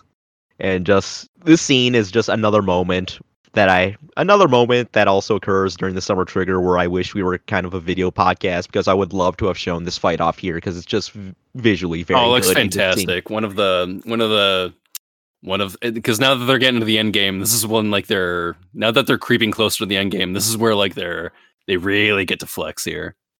Oh yeah, just pumping iron, showing off the muscles like they're Gary Strydom or something. And then they defeat the kaiju, allowing the festival to continue after the day resets. And Rika and Utsumi kiss and make up, and Akane is depressed over her own inability to defeat Gridman. And should also mention that during this, uh, during like the end of the school festival, we see like our main characters in like different festival costumes, and we also see Yuta in like a girl's school uniform that pretty much inspired a lot of fan art around this time. Well, it, it- I gotta admit, by the ending, I was more tilting my head, like, wait, where did this come up? Wait, they were gonna do something in the festival? Like, was that in the montage? I was like, I gotta go back. Like, wh- where did that come up? Where the fuck did this come up? Like, I was just confused. maybe in like the in between times when like they were planning their attack against Akane, they were all like, okay, so so we set up this time to think of an attack plan, but we also need to set up some time to uh, think of our uh, school festival plans. Yeah, I was Yeah, just gotta like, really? You couldn't have like worked that better into the episode, other than just like drop it slightly in the montage. Eh, eh ok- okay. Eh, you know, but uh, still, you got to have your school festival fun. But now we're reaching the end game, and suddenly we flash back to the very first episode, except things are a little different. I legit did have to do a bit of a.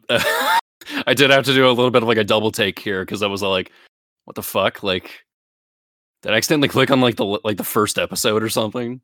Yeah, as uh, Yuta is being forced to relive the moments after he woke up with amnesia, though uh, Akane has taken the place of Rika and is being a lot more chummy with them, even claiming that they're boyfriend and girlfriend. And then she's also messing with Rika and Utsumi too by playing out a scenario where she and Rika meet for the first time and become friends, or another one where like she and Utsumi bond over kaiju and become best friends there. But uh, what do you think of this mindfuckery here?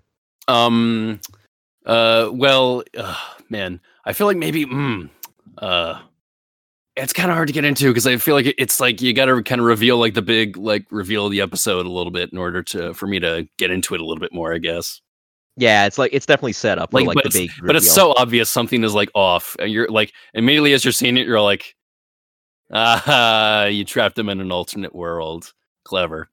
And while I was watching this, like uh, I've already seen the series the first time when it came out, but watching it again, like you know, in this year, 2020, I I realized a little something here. Akane is basically doing the Firefly Funhouse match from WrestleMania earlier this year with this gimmick here. Uh, You know, trapping our heroes in a dream world where they're forced to go through different scenarios while being shown what could be if they just stop fighting. uh, clever there, Gridman. Uh, but viewers, did you did you bet your money on Dream World? If you did, collect twenty points because that's exactly what's going on. But unlike John Cena, the Gridman Alliance are able to break free of the dream. Well, yeah, the uh, the the setup is just that uh, uh, sort of uh, monster was created by Shinjo in the real world. That is um that is uh, just trapping them in this uh, little world and keeping them completely occupied. But it's like phasing through solid objects, so it's uh, looking kind of like they may never uh, come out of this dream world. but they're able to like break through it finally just rejecting the world that akane is trying to present to them as like a better new world where they just don't fight and they just become friends with her And where she just kind of seduces them a little bit. yeah she really kind of does Utsumi, you want to come to my house or something? We can watch Tokusatsu and make sexy time. like watch Tokusatsu. ultraman and chill uh, you know, you want to do boyfriend girlfriend stuff? you know we can have like this date in a graveyard you know Uh, Rika, can we be like teased for a lesbian relationship but never get cashed in on that? okay, okay. Uh, you've, I'm, I'm getting to a point here. I'm getting to a point here, but um, can I say that this is like one of the things I don't agree with with Shinjo in the series a little bit, and that the the creators do, they they kind of like push her towards being a bit of a seducer in the Yeah. story. Doesn't it feel like that? kind of does yeah like with this scene with the scenes in the dreams and also like that earlier scene where she broke into Yuta's, hou- Yuta's house Or like she's getting like all like chummy and like phys and like hu- and, like physically hugging Rika as Yeah. well. Or like with Anti when she first created them and was kind of like, you know, getting really, really close with them and playing footsie under the table. Yeah, can I just say that this is one of the elements in the series that I that is like a weird push. It's like they could have toned it back and just like kept it about friendship or something, but like they push they keep pushing her into like that sexual kind of territory a little bit. Yeah. And it's like I don't it's like just looking back at the original Gridman series and I'm like there was none of this in that scene. I can one look at that show and I can tell like there was none of that in there they all keep it close to reality. Like these are just like kids and stuff. But like then you get to this anime series, and it's like they're pushing like a sexual angle with like Shinjo, and I'm like, "D- did Gridman of all things really need this? When did Gridman get horny? I know it's like why this angle with Shinjo? Like I don't get it because like you, you design her with like you know with like with like uh being like heavily endowed and stuff. Like like the camera is like licking her body like in the um it's like just gazing all over her body in the uh uh river rafting episode and stuff and like they're pushing pushing this um like seductress angle uh in like this episode right here and stuff and i'm like this i don't need to watch i don't need to watch the original series to know that this is like irregular for gridman yeah. like I don't I don't think they should have pursued that angle with her. I think the angle was strong enough if they just kept it towards like friendship. Uh, especially when it becomes when it comes to Rika as well and like they are clearly trying to imply something sort of like sexual with them in some parts too or something. But then they pull it back but then they pull it back and I'm all like, "No, if you're going to go with that angle, like pursue it fully." Okay? Yeah. If you're going to do with that with the boys like Mhm. don't tease us in like that regard or something and like try to pull it back like like i'm i'm i'm tired with that in anime Though if she tries to pursue like a romantic relationship with Rika, like th- this is like some later endgame spoiler stuff, but it's like that raises a lot of questions though. Yeah it does It, it kind of like you need to look into a certain someone's psyche there for that. yeah it's like one of those ideas in the series that it's like like they, they try to pursue it here but then even later in the series it's like they drop interest with it as well and it's like like th- that should have been workshopped for this show that really should have been workshopped Granted, they were working on some other stuff at the time. Maybe like the Trigger staff was just kind of like, okay, just just let's just go with this for now and stuff like that. Maybe they didn't have enough time to really workshop it. Yeah, yeah, and even like with uh, some of that uh, sort of like romance development between uh, Yuta and Rika, uh, that's another thing also that doesn't feel um, uh, very fleshed out by this point either. Like they kind of lost interest with that as well. And again, that's probably another thing where like after the reveal, it's like you really need to you really need to like think about it. That's more of like a thing where it's left up to the audience. But it's like this is like Gridman though. it's like It's- why why be, why why of all things with Gridman would you be like oh it, we're working on Gridman? We really got to make this into a thinker right here. No, you fucking don't. It's Gridman. I mean, You're a fucking Toka Sentai, Toka Sentai show. you know, don't fault them for trying. Uh, man. It's like, come on, effort, guys. Come on. Yeah, but uh, the scene where they break out of the dream and kind of push it back against Akane, I, I think Oh, yeah, it's that's very good. nice. That is nice. And I will splice it in here. Something's lacking. What is? It's hard to explain, but Who cares about any of that? If you're having fun, then what does it matter? that's not what I mean. I feel like there's something I've got to do. And it's something even more important than me? No! It's important, even to you. Something only I can do. Something that I must do.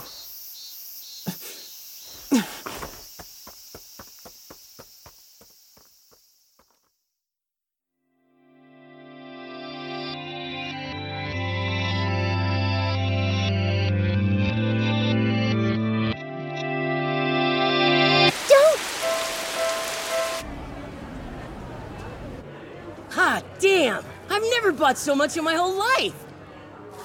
Hold on, that's all you're getting? Yeah, I didn't really see anything I wanted, so. Your loss. You know what? I always wanted a friend like you to hang out with. You're so cool. Hey, you wanna come over? Huh? Didn't you say that you wanted to watch Ultra Force? I've got Ultra Coliseum, nice, and Technicolor Q. But Don't worry, it'll be okay.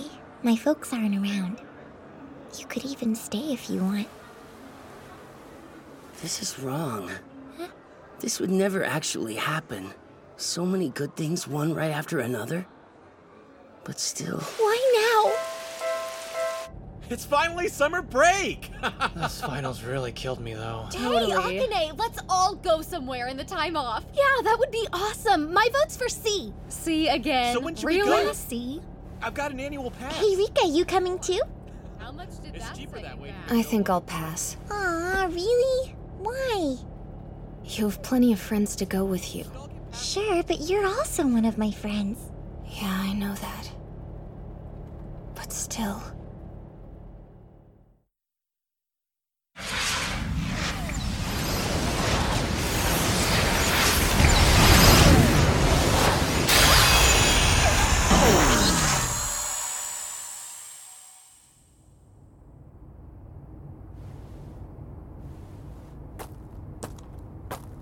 This is all a dream. Here's your watch back. Wouldn't it be better if you could dream forever, though? Dreams are things you wake up from. Everyone does. Even you, Shinjo. But if I could, I would stay inside a dream forever. I can't join you. Gridman is calling me.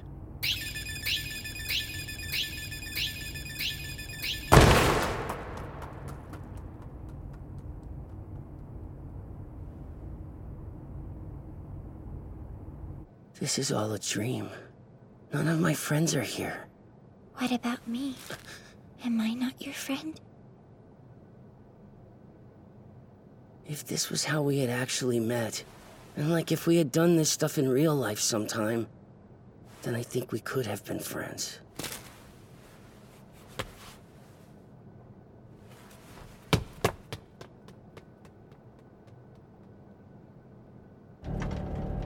This is a dream, right? What's wrong with a dream? Let's keep it going. Just like this.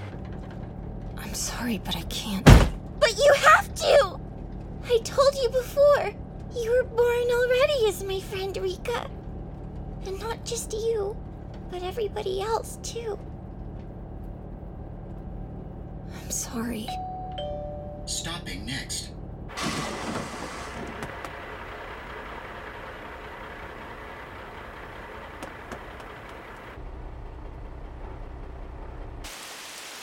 Even in dreams, I them.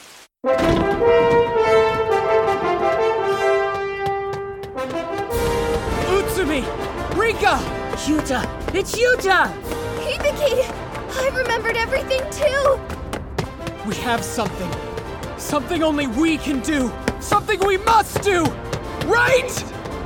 Gridman! Right! I had faith and waited for you. So Gridman and company rise up and defeat the kaiju, and Akane continues her downward spiral. So now everyone has come to terms with the fact that they're all creations of Akane. You know, one day you're living a normal life, and then suddenly you realize the whole existence is the result of some anime girl and her alien overlord friend. The gang goes over to her place to confront her, and I, I kind of got a kick out of this bit here where, like, they're like, okay, we got to go to Akane Shinjo's house and really confront her about this. And they just walk out of the junk shop, take 10 steps, and they're literally at her front door. Like, she's been living next door to them the entire time. What the fuck? I had to do like a double take. Like, wait, did they really go for that joke? or was that just a transition or something? no, just like right next door the entire time, you know? Like, maybe. I don't know. I would lean more towards like uh creative uh transition or something, but I don't know. That was kind of funny. Uh, maybe if Akane cleaned that pigsty of hers, maybe she could have found an open window where she can look out and see Yuta going in and out of junk. I know it kind of implies like idiocy on her part. That's why I lean more towards like creative transition. but still, it's it's funny to think that. I know. They come up empty and decide to wait for her next move. Her next move, which is just making weak kaiju that are easily defeated by a full powered Gridman. Anti tries to fight Gridman again, but he's taken down with no trouble. Rinse and repeat. And uh, it's it's at this point I'm really starting to feel bad for our villains here because you see Akane just going down this downward spiral where just everything is just going wrong for her. And you see Anti trying so hard to fight Gridman, like it's his only purpose, but he just keeps getting his butt handed to him every single time. It's like I feel sorry for them. It's like, come on, villains, we expect better of you. This is just pathetic. You got to put your work forward. You know, you're getting you're getting kind of buried here. You're looking like a bunch of geeks. And there's even a scene afterwards where Anti attempts to comfort Akane, but she tells him that he isn't a kaiju anymore. You know, you're just a dumb human. You're not anything I created. And after the, everything that's been going on between them, you still see that Anti still does hold a little bit of care for Akane, you know, as it's raining and he's just trying to bring an umbrella to her and she's just still shoving him off. Like she's just completely shutting down, but he's still trying to be there for her, which is nice. Yeah, it's a neat little story beat they're kind of going they're kind of going for with uh, the dejected villains. But a new kaiju then emerges from the first one, and full powered Gridman fights it, but is outmatched. And I really like this kaiju here. This is another one of my favorites where it's just so very erratic with its movements. Like it's pretty wild the way this thing is animated and the way it moves. Yeah, like they they do a really good job of like animating its movement to look uh, very unpredictable and also very unsettling and kind of creepy. Like I remember the first time I it watched a bit. this. First time I watched this, I was just kind of like really put off by the, this thing. I'm just like, I don't want to look at this anymore. Just kill a fast grid man. All seems lost until Anti comes to the rescue. And then he transforms into a copy of Gridman called Grid Knight and is able to defeat the kaiju. And Anti now has a new lease on life. Where now he's just like, okay, he wants to defeat Gridman, but he doesn't want anyone else to take that. So instead, he's going to fight alongside Gridman, get stronger, and then eventually reach a point where he can then fight him and beat him one on one. Isn't this literally like the Vegeta philosophy? It literally is. This is just Vegeta. you know, why else would he hang around Kakarot? You know, Uh, because he likes him? Exactly. No. Let's kick his ass.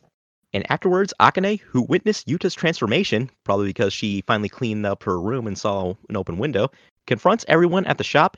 Yuta tries to tell her that Alexis is manipulating her, but then she suddenly stabs him with her box cutter. And that's my story. Series over. Thanks again for joining us. I've been your host. Uh, okay, okay, not really, not really. False almost finish. there. Almost there. Thankfully, Yuta isn't dead and is just in a coma. Man, first amnesia, then realizing you're a figment of an anime girl's mind, and now a coma? Poor Yuta's had it rough, man. Akane got like that one good idea. She finally got that good idea. Like, oh wait, I could just fucking stab him in person. You know, it's like that bit in Austin Powers where like uh, Doctor Evil like says, "I'll make a time machine to go in back time, back in time and kill Austin Powers and steal his mojo," and then Scott's all like, "You know, why don't you just why don't you just shoot him? I got a gun in my room. We can shoot him together. It'd be a father son bonding moment." You know, and Akane just like, "I'll just stab him. How about that?" And then she just like she kind of just walks off too, and everyone's just kind of in shock when they see Yuta just drowning in a pool of his own blood. God, It's actually really kind of gruesome. it is. Especially for all like the benign like uh like monster fighting we've seen up to this point. Now, now we see like real, real violence here. And because the kaiju used to maintain the city were destroyed during the previous battle, the day does not reset and the city falls into chaos. Can you say boned? And also during this, we kind of get like little, a bit of a montage of the city falling into chaos. And during this, we even see that the mail has been suspended. And I'm wondering if Trigger predicted 2020 here. You know, everyone chaos, stuff going around, the mail being fucked with. You know, they bet they knew something. Uh, well, I don't know. I can. It's a good question. Coronavirus or kaiju? I'm not sure what I, which I would take. Ah, kaiju are, uh, you know, an analogy for coronavirus. Ah, there we go. Meanwhile, Akane continues to be depressed and is unwilling to make more kaiju, causing Alexis to resort to unleashing her old kaiju onto the city while Anti holds him off as Grid Knight. Anti solidifying his face turn here, or tweener role, whichever you look at it. But either way, he's not heel anymore. Either way, it's still badass. So super cool. I love the design of Grid Knight too. All hope seems to be lost until the Neon Genesis Junior High students realize that Yuta is linked to Junk and upgrade it in an attempt to wake him up. And it works! And also during this, we find out that Yuta is actually Gridman for realsies, possessing the body of the real Yuta. So how about this reveal? Yeah, he just it's it's like oh, oh okay, fine. Gridman is Yuta now, I guess. Now, apparently, like in some of my research, the Ultra series works seem to have like this as a common twist, where like the main kid is actually the main hero, just taking over their body. Oh, okay. Yeah, so you know, you're like Ultraman is actually just like just taking over the body of like a human, you know. Right, right. And the same work for the Gridman series too. It's one of those ideas where I'm, it's one of those like things where I'm all like, would this would this be more like would this kind of like twist or something or like this kind of development uh be more meaningful to like a Japanese audience where like that kind of stuff is more popularly known over in Japan? I would think so, yeah. And it's 'cause, like, am I just missing out on some of these like references just because like I'm not like within that like uh sort of like media consuming culture and stuff? I would think so because like you know That's what that's what I've kind of considered. Like maybe that's why I like um I'm kind of getting confused around here a little bit. Yeah, because like in these parts. Tokusatsu and Ultraman and stuff like that are all really, really popular over there, more so in the states. So I bet you like Jap- general Japanese audiences watching this were probably like, ah, they're doing the thing that that Ultra series usually does. Ah, it's really cool. It's a nice reference. Yeah, that's kind of wondering. So now it's time to stop Alexis. As Gridman, Max, Borr, and Vit transform into full powered Gridman, and while Caliber partners with Grid Knight to form Grid Knight Caliber. And I know I'm sounding like a broken record, but I don't care. All of this is so cool. It's so, so fun to watch. Well, he just straight up go. Well, yeah, because this is like now OG Gridman here we're dealing with, Oh, yeah. and So- it's and well, well, this as I said before, whereas whereas before, uh, some of the references didn't really do it for me before. Um, I will say this seeing OG Gridman finally come together in the end. Uh, I did actually kind of feel something. I like uh, they're able to like figure out Junk's access code, allowing Gridman and the Neon Genesis Junior High students and Anti to all combine into Gridman's true form, which is accompanied by the original Gridman, the Hyper Agent opening. Yume know Hero. Now that that was the one moment of the series where I was like, okay, now this special moment is hitting me. Like I can actually now feel how important this is to the original. And this Uh. is just fucking bomb, bomb, bomb as hell. It's so cool. Like the first time I saw it, like I heard the song, like I haven't heard the original Gridman, the Hyper Agent song at the time, but I knew. I knew I'm just like, okay, this kind of has like an old school like 90s rock song. This is probably like the old opening and it's really cool. Like, okay, yeah, I can now feel how important this is. I can feel the legacy. I'm loving this. I'm loving this. This was like one of my favorite. This was like my favorite moment of the entire series. No joke. And they even had the uh the band that does the opening to this series perform that version of the song. Yeah, yeah. And it's and it, and of course uh, against that too is like a fight that really does like a lot of justice for the uh, characters we've seen up to this point. Um, I also like to think I was also happy because Alexis Kerib was happy because now he finally gets to do he finally gets to be like the villain of the series. Just rev- just bringing monsters to life up to this point, being a dapper um, uh, d- digital uh, criminal fellow, and then finally he gets to break free and be all like, haha, I was really the one controlling Shinjo all along. That poor, stupid, depressed girl. And he even turns her into a kaiju as well to fight alongside him. Ah, it's this this is where I really felt it. I really felt it here. Yeah, like in the lead up to Akane becoming a kaiju, we get like a great scene between like we have Rika confronting Akane with like her trying to like trying to be friends with her, trying to like stop her from doing all this while Re- Akane pushes her away. And it's a really great scene with like amazing acting by Lindsay Seidel. Like it's a it's a scene like this that makes you feel that she's really the MVP of the dub here. Oh yeah, because like in these final in these final episodes, this is where like it really hits home that like Shinjo really was just this um just this very like lonely girl that uh, didn't know how to get anyone to like her, and that's why she turned to uh, Kerib to give her this uh this world of hers in which she could be friends with anybody. She kind of makes like a version of herself that's more idealized, one that she feels that most people would like, other than like say what she really's like, what she's really like. Right. So like this fight between OG Gridman against Alexis is really great, and it's even they even have the same setting as the original Gridman, the little hyper city.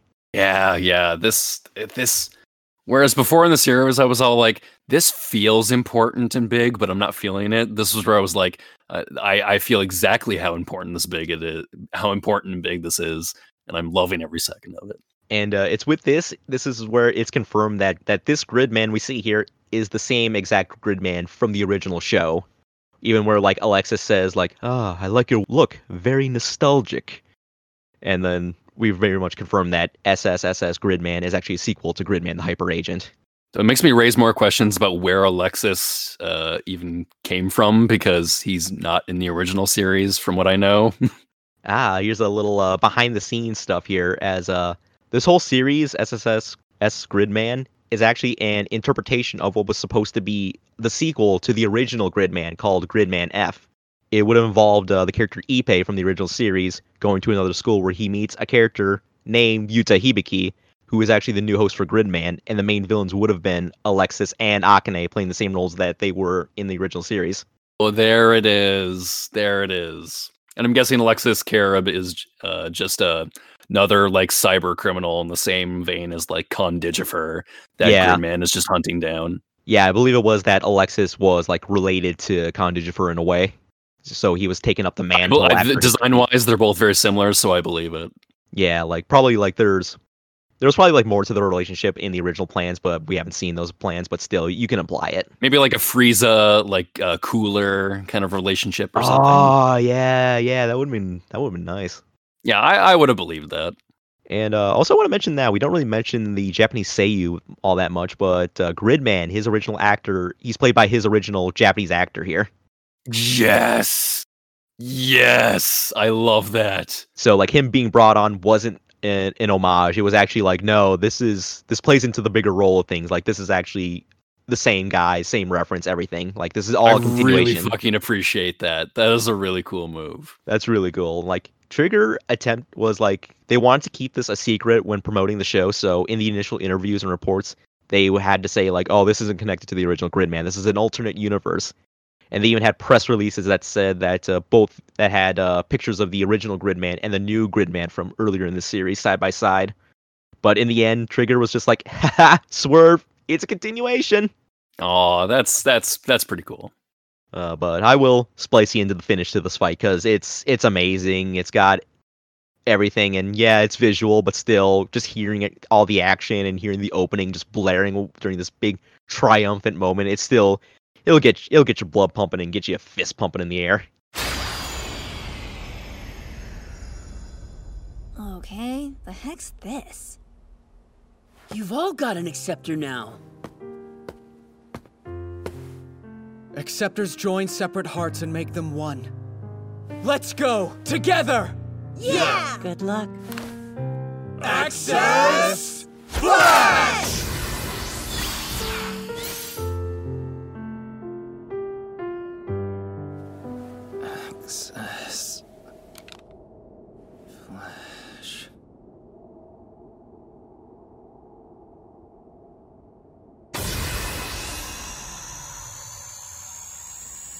Enter the battle code. The access code is. Enter Gridman.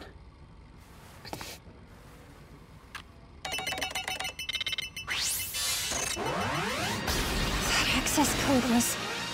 This is the true access flash.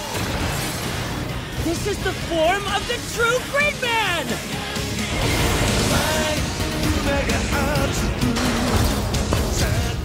That's the big guy from yesterday! Yesterday.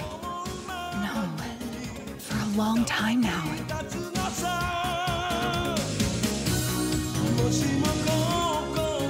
What a nostalgic look that is, Gridman. But it doesn't matter. I will defeat you and search for the next Darkener. There won't be a next! It all ends here! Alexis Kerib!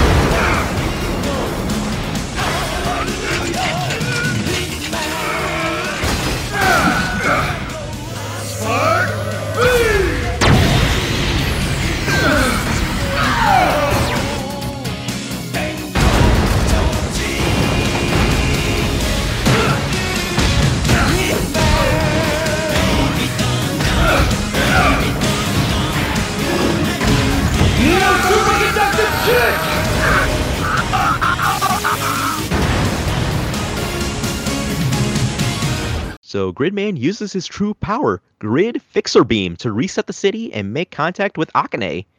And also the uh, Grid Fixer Beam is how he resets the city in the original show. I recall that. Yeah, he even does the same pose too and has little sparkles come out of his uh, forearms to like rebuild the city and everything. It's great. And he even uses the beam to fix the hell out of Alexis Kerib and defeat him. Also, this kind of reminds me of how, uh, you know, in uh, Miraculous Ladybug, when Able Ladybug is able to reset Paris at the end of each episode. oh my god, it is exactly like it is it is exactly like Miraculous Ladybug. Like, I wouldn't be surprised if uh, Thomas Astruc and the crew were fans of like Gridman the Hyper Agent. Uh, mm, well, there there has been some like giant ro- giant robot stuff in there, so I wouldn't put it past them. So deep cut reference there for only only a handful of people who watch Miraculous Ladybug will get Tokusatsu references. Yeah, I don't know how big of that how big that is among our audience, but like, hey, we we we got to show some love to Ladybug. So Gridman, Rika, and Utsumi then convince Akane to face her fears, allowing her to break free from Alexis. And Akane and Rika share one final moment together, and it's a really great scene where they're just sitting in a room together, and Rika is giving her the motivation to go back to the real world and face her fears, and knowing that she'll become stronger for it. And so, the series comes to a close with Gridman and the Neon Genesis Junior High students taking Alexis into custody. The city returns to normal, and the real Yuta wakes up with Rika and Utsumi by his side. Anti turns out to have been saved by the kaiju girl from earlier, who is also uh, related to like a kaiju from the original Gridman series that we see. And we get the biggest reveal of the series. Akane wakes up in the real world, our real world, and we see that she looks similar to Rika and even has uh, Rika's outfit hanging off to the side in her room. So it's shown that here that Rika is basically the embodiment of Akane's true self the entire time. This is the big reveal right here. Think that's what they're trying to tell us. Pretty sure that that is it, but again, it's a this is they're kind of making this like a thinker series. You know, we gotta let the audience interpret this their own way. I mean, that was. I mean, the, the, the that pull out to like live action at the end, like you know, I th- I th- I th- I thought that was pretty cool. That was really great. Like no one saw it coming. Because remember, Toko Sentai series live action origins. Live action, got to do it. So I appreciate I appreciated that. It, it was like a nice little um pull back to its origins. But yeah, like the whole time, like you can now start to see like some of her thought process with like making some of the people in her world. You know, Rika is basically who she really is, and then tries to make herself like you know the complete opposite of that in her in her uh, Akane form. And then we see someone like uh, Yuta, which could be interpreted as like you know a person that she wishes would like her real self, which is why Yuta has a crush on Rika, which it complete could be implied. Or something like Utsumi being like someone that she wishes that she could share her same interests in kaiju with, which is another thing that could be implied. I think that rating kind of works. Yeah. I kind of I kind of like that. Yeah, you know, that's at least my interpretation for it. But you know, there's no wrong way to interpret things, as I've come to learn throughout the years. And also, one thing I want to mention, like in her room, if you look closely on the wall, she has a poster of uh, Promare. Of course she does. Yeah, story for another day. Stay tuned. But this may be the end of this series, but isn't the end of Gridman. As on December 14th, 2019, SSSS Dynazenon was announced. Uh, we don't know when it'll come out, but it's going to come eventually and be a continuation of this series. And so, final thoughts on Gridman. Uh, see. Um, I certainly found it to be uh, fairly enjoyable. Um, uh, a, a little bit more, a little bit more different though compared to like Trigger's past works. I mean, I would definitely say this is. Um, I mean, I wouldn't say this is like their best, but like, um, this isn't. This is a respectable uh, little venture. Uh, a nice little, a nice little series that uh, pays a lot of good respect to to a Toko Sentai series out there. That I mean, when, you look at it in the grand scheme of things, it could be easy to write off as just a uh, as, as a series that is uh, in the shadow of its larger, more famous uh, Ultraman series. But um, you you gotta love all the love that the production crew uh, showed to the original Gridman in the series. Although I will admit, the series though is I, I still have to say it's marred a little bit by the fact that like you kind of you kind of do need to know those references to the original Gridman a little bit to get the full enjoyment out of that. And maybe that maybe that could work a little bit better for like some Japanese audiences, maybe, but I could still imagine there's some people out there like over, even in Japan probably who just haven't watched Gridman maybe and are just and could also just be confused by some of the references in here a little bit. Uh, I think the show is is marred in some parts in that regard, uh, especially in how um, they try to craft the larger story and world as well. I think some of that weakness is also shown in Shinjo as well, in how the animators uh, clearly kind of had other purposes with Shindo in like her or Shinjo in her portrayal as this sort of like seductress angle or like a seductive god or something like that. Um, I don't think that element gelled very well in the end. So, in those two regards, I think the series does hold it back a little bit. But I still think it comes out ahead uh, in many of its like action scenes, in the way the uh, battles are animated, um, uh, definitely in uh, the segments where they do get to Gridman. Although I will say, I think the series could have used a little bit more Gridman, to be honest, because a lot of the focus is on the kids in the show. Hashtag needs more Gridman. And throughout the whole thing, I was just throughout the whole thing, I was just like, uh, "Yeah, but what about Gridman? Can we ask his opinion on things a little more? Gridman, where are you from? Not important." Gridman should be louder and more in your face. And whenever Gridman's not on screen, everyone should be asking, "Where's Gridman?" I'm not asking for like Poochie levels of Gridman, but like, I mean, like he, he he's in the title. I kind of wanted a little bit more, you know. you know, kind of bring it more back to like the mythology or something like that. But um, no, I still I still think it's a fairly respectable show. I wouldn't say it's like uh like uh, to the levels of like uh, the past series we've reviewed here that um Triggers also worked on. It's good. It's good. So, two years ago, I ranked this show number three out of my top anime of 2018, and still feel the same way? Yeah, I pretty much do. I still think this is a very, very good series, you know, despite some of its faults that you mentioned, you know, with how Akane's portrayal and the way she's filmed with like a lot of male gaze and stuff like that, and how like there is a lot of re- it's loaded to the brim with references that only certain people who grew up watching Gridman would get, but at the same time, I kind of feel that they're vague enough where newcomers like ourselves can still very much enjoy the series, and other people can enjoy them too. Where and then later on they can look up the references, and then it can add a little bit more on a second viewing and stuff. But still, I think this is still a very, very well done series, and I think like while not as good as say Kill la Kill or Little Witch Academia, I can say the show can still stand firmly next to those shows as part of like Trigger's upper echelon of good shows that they've made over the years. I still respect the uh, spirit that went into it. I, th- I think that's I think the spirit of it uh, is probably what uh, comes out ahead because you do definitely feel the love the animators had for uh, the original Gridman series, and I think that's what the show should be um, appreciated most for. I think is that this is just a crew that really liked Gridman, that got a chance to um, really show that love with a new story and I think they accomplished in that. Yeah, this is definitely a big love letter to like Gridman and Tokusatsu in general, and you can really feel that with the way they made the show, the way they wrote it, the way they animated everything, the fact that they took enough care to animate Gridman and all the kaiju in the similar way to like Suitmation, like translating live action Suitmation to CGI animation, like that took a lot of love and effort.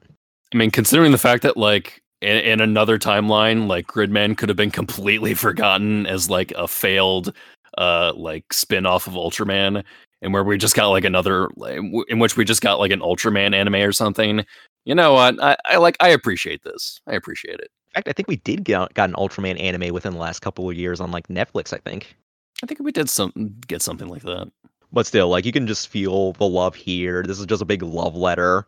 And also just uh talk about like I really like the characters. I like the designs despite it being very male gazy at times with Rika and Akane, but still love the designs. They're very nice, simple yet effective, very cute, very fun to look at. And a lot of the other characters too, like the Neon Genesis junior high students, they're just a lot of fun. Just these big, just these four goofs just walking around with our main heroes. and also the fights are just really good. Like Trigger really excels in fight scenes, as seen with stuff like Kill la Kill, Little Witch, and also some of the other stuff they've done third party with other companies like OKKO and like stuff like that. Yeah, I, I really do appreciate that they tried to uh, emulate as much as they could uh, how the battles were actually acted out in the original uh, live action series. Um, you don't see that kind of uh, craftsmanship in anime, especially when they're adapting uh, a live action work.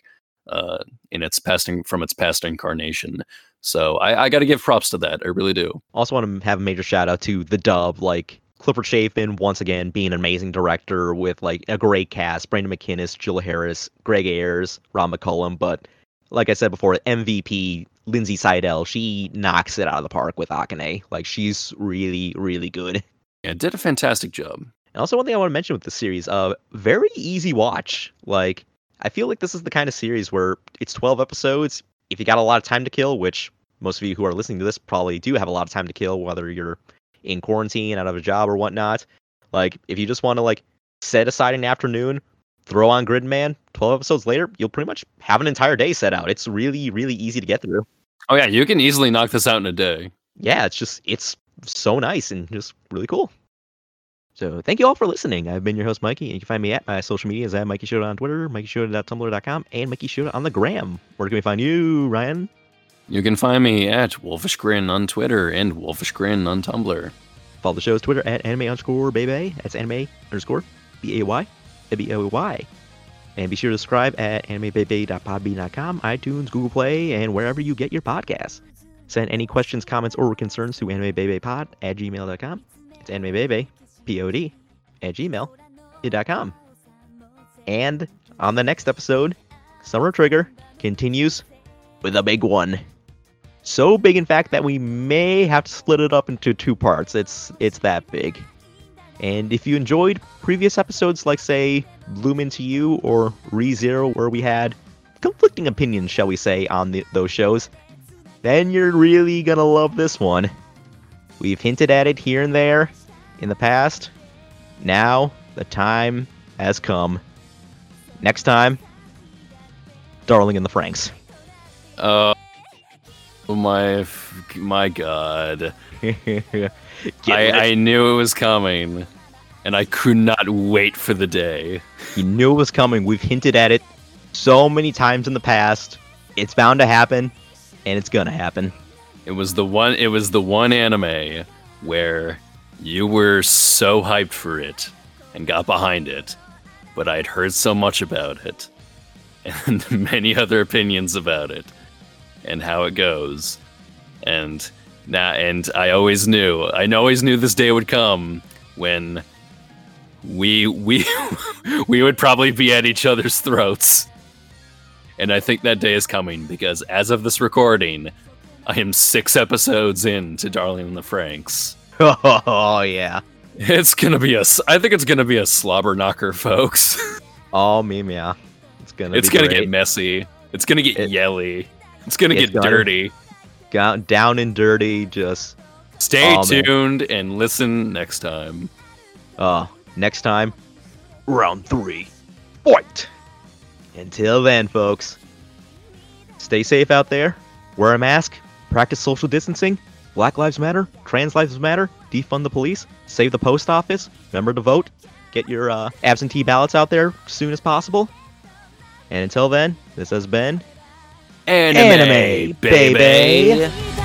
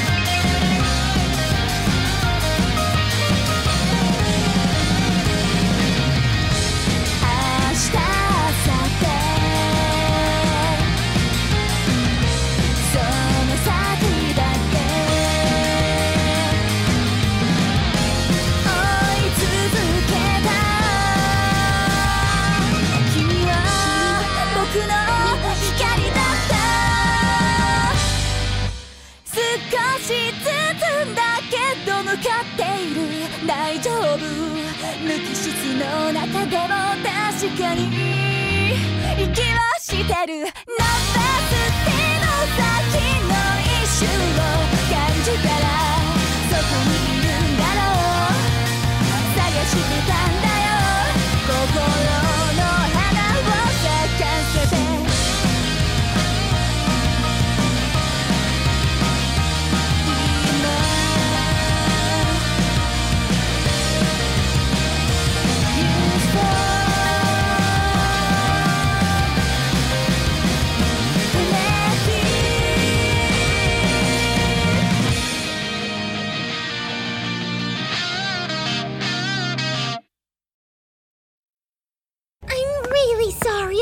if I could.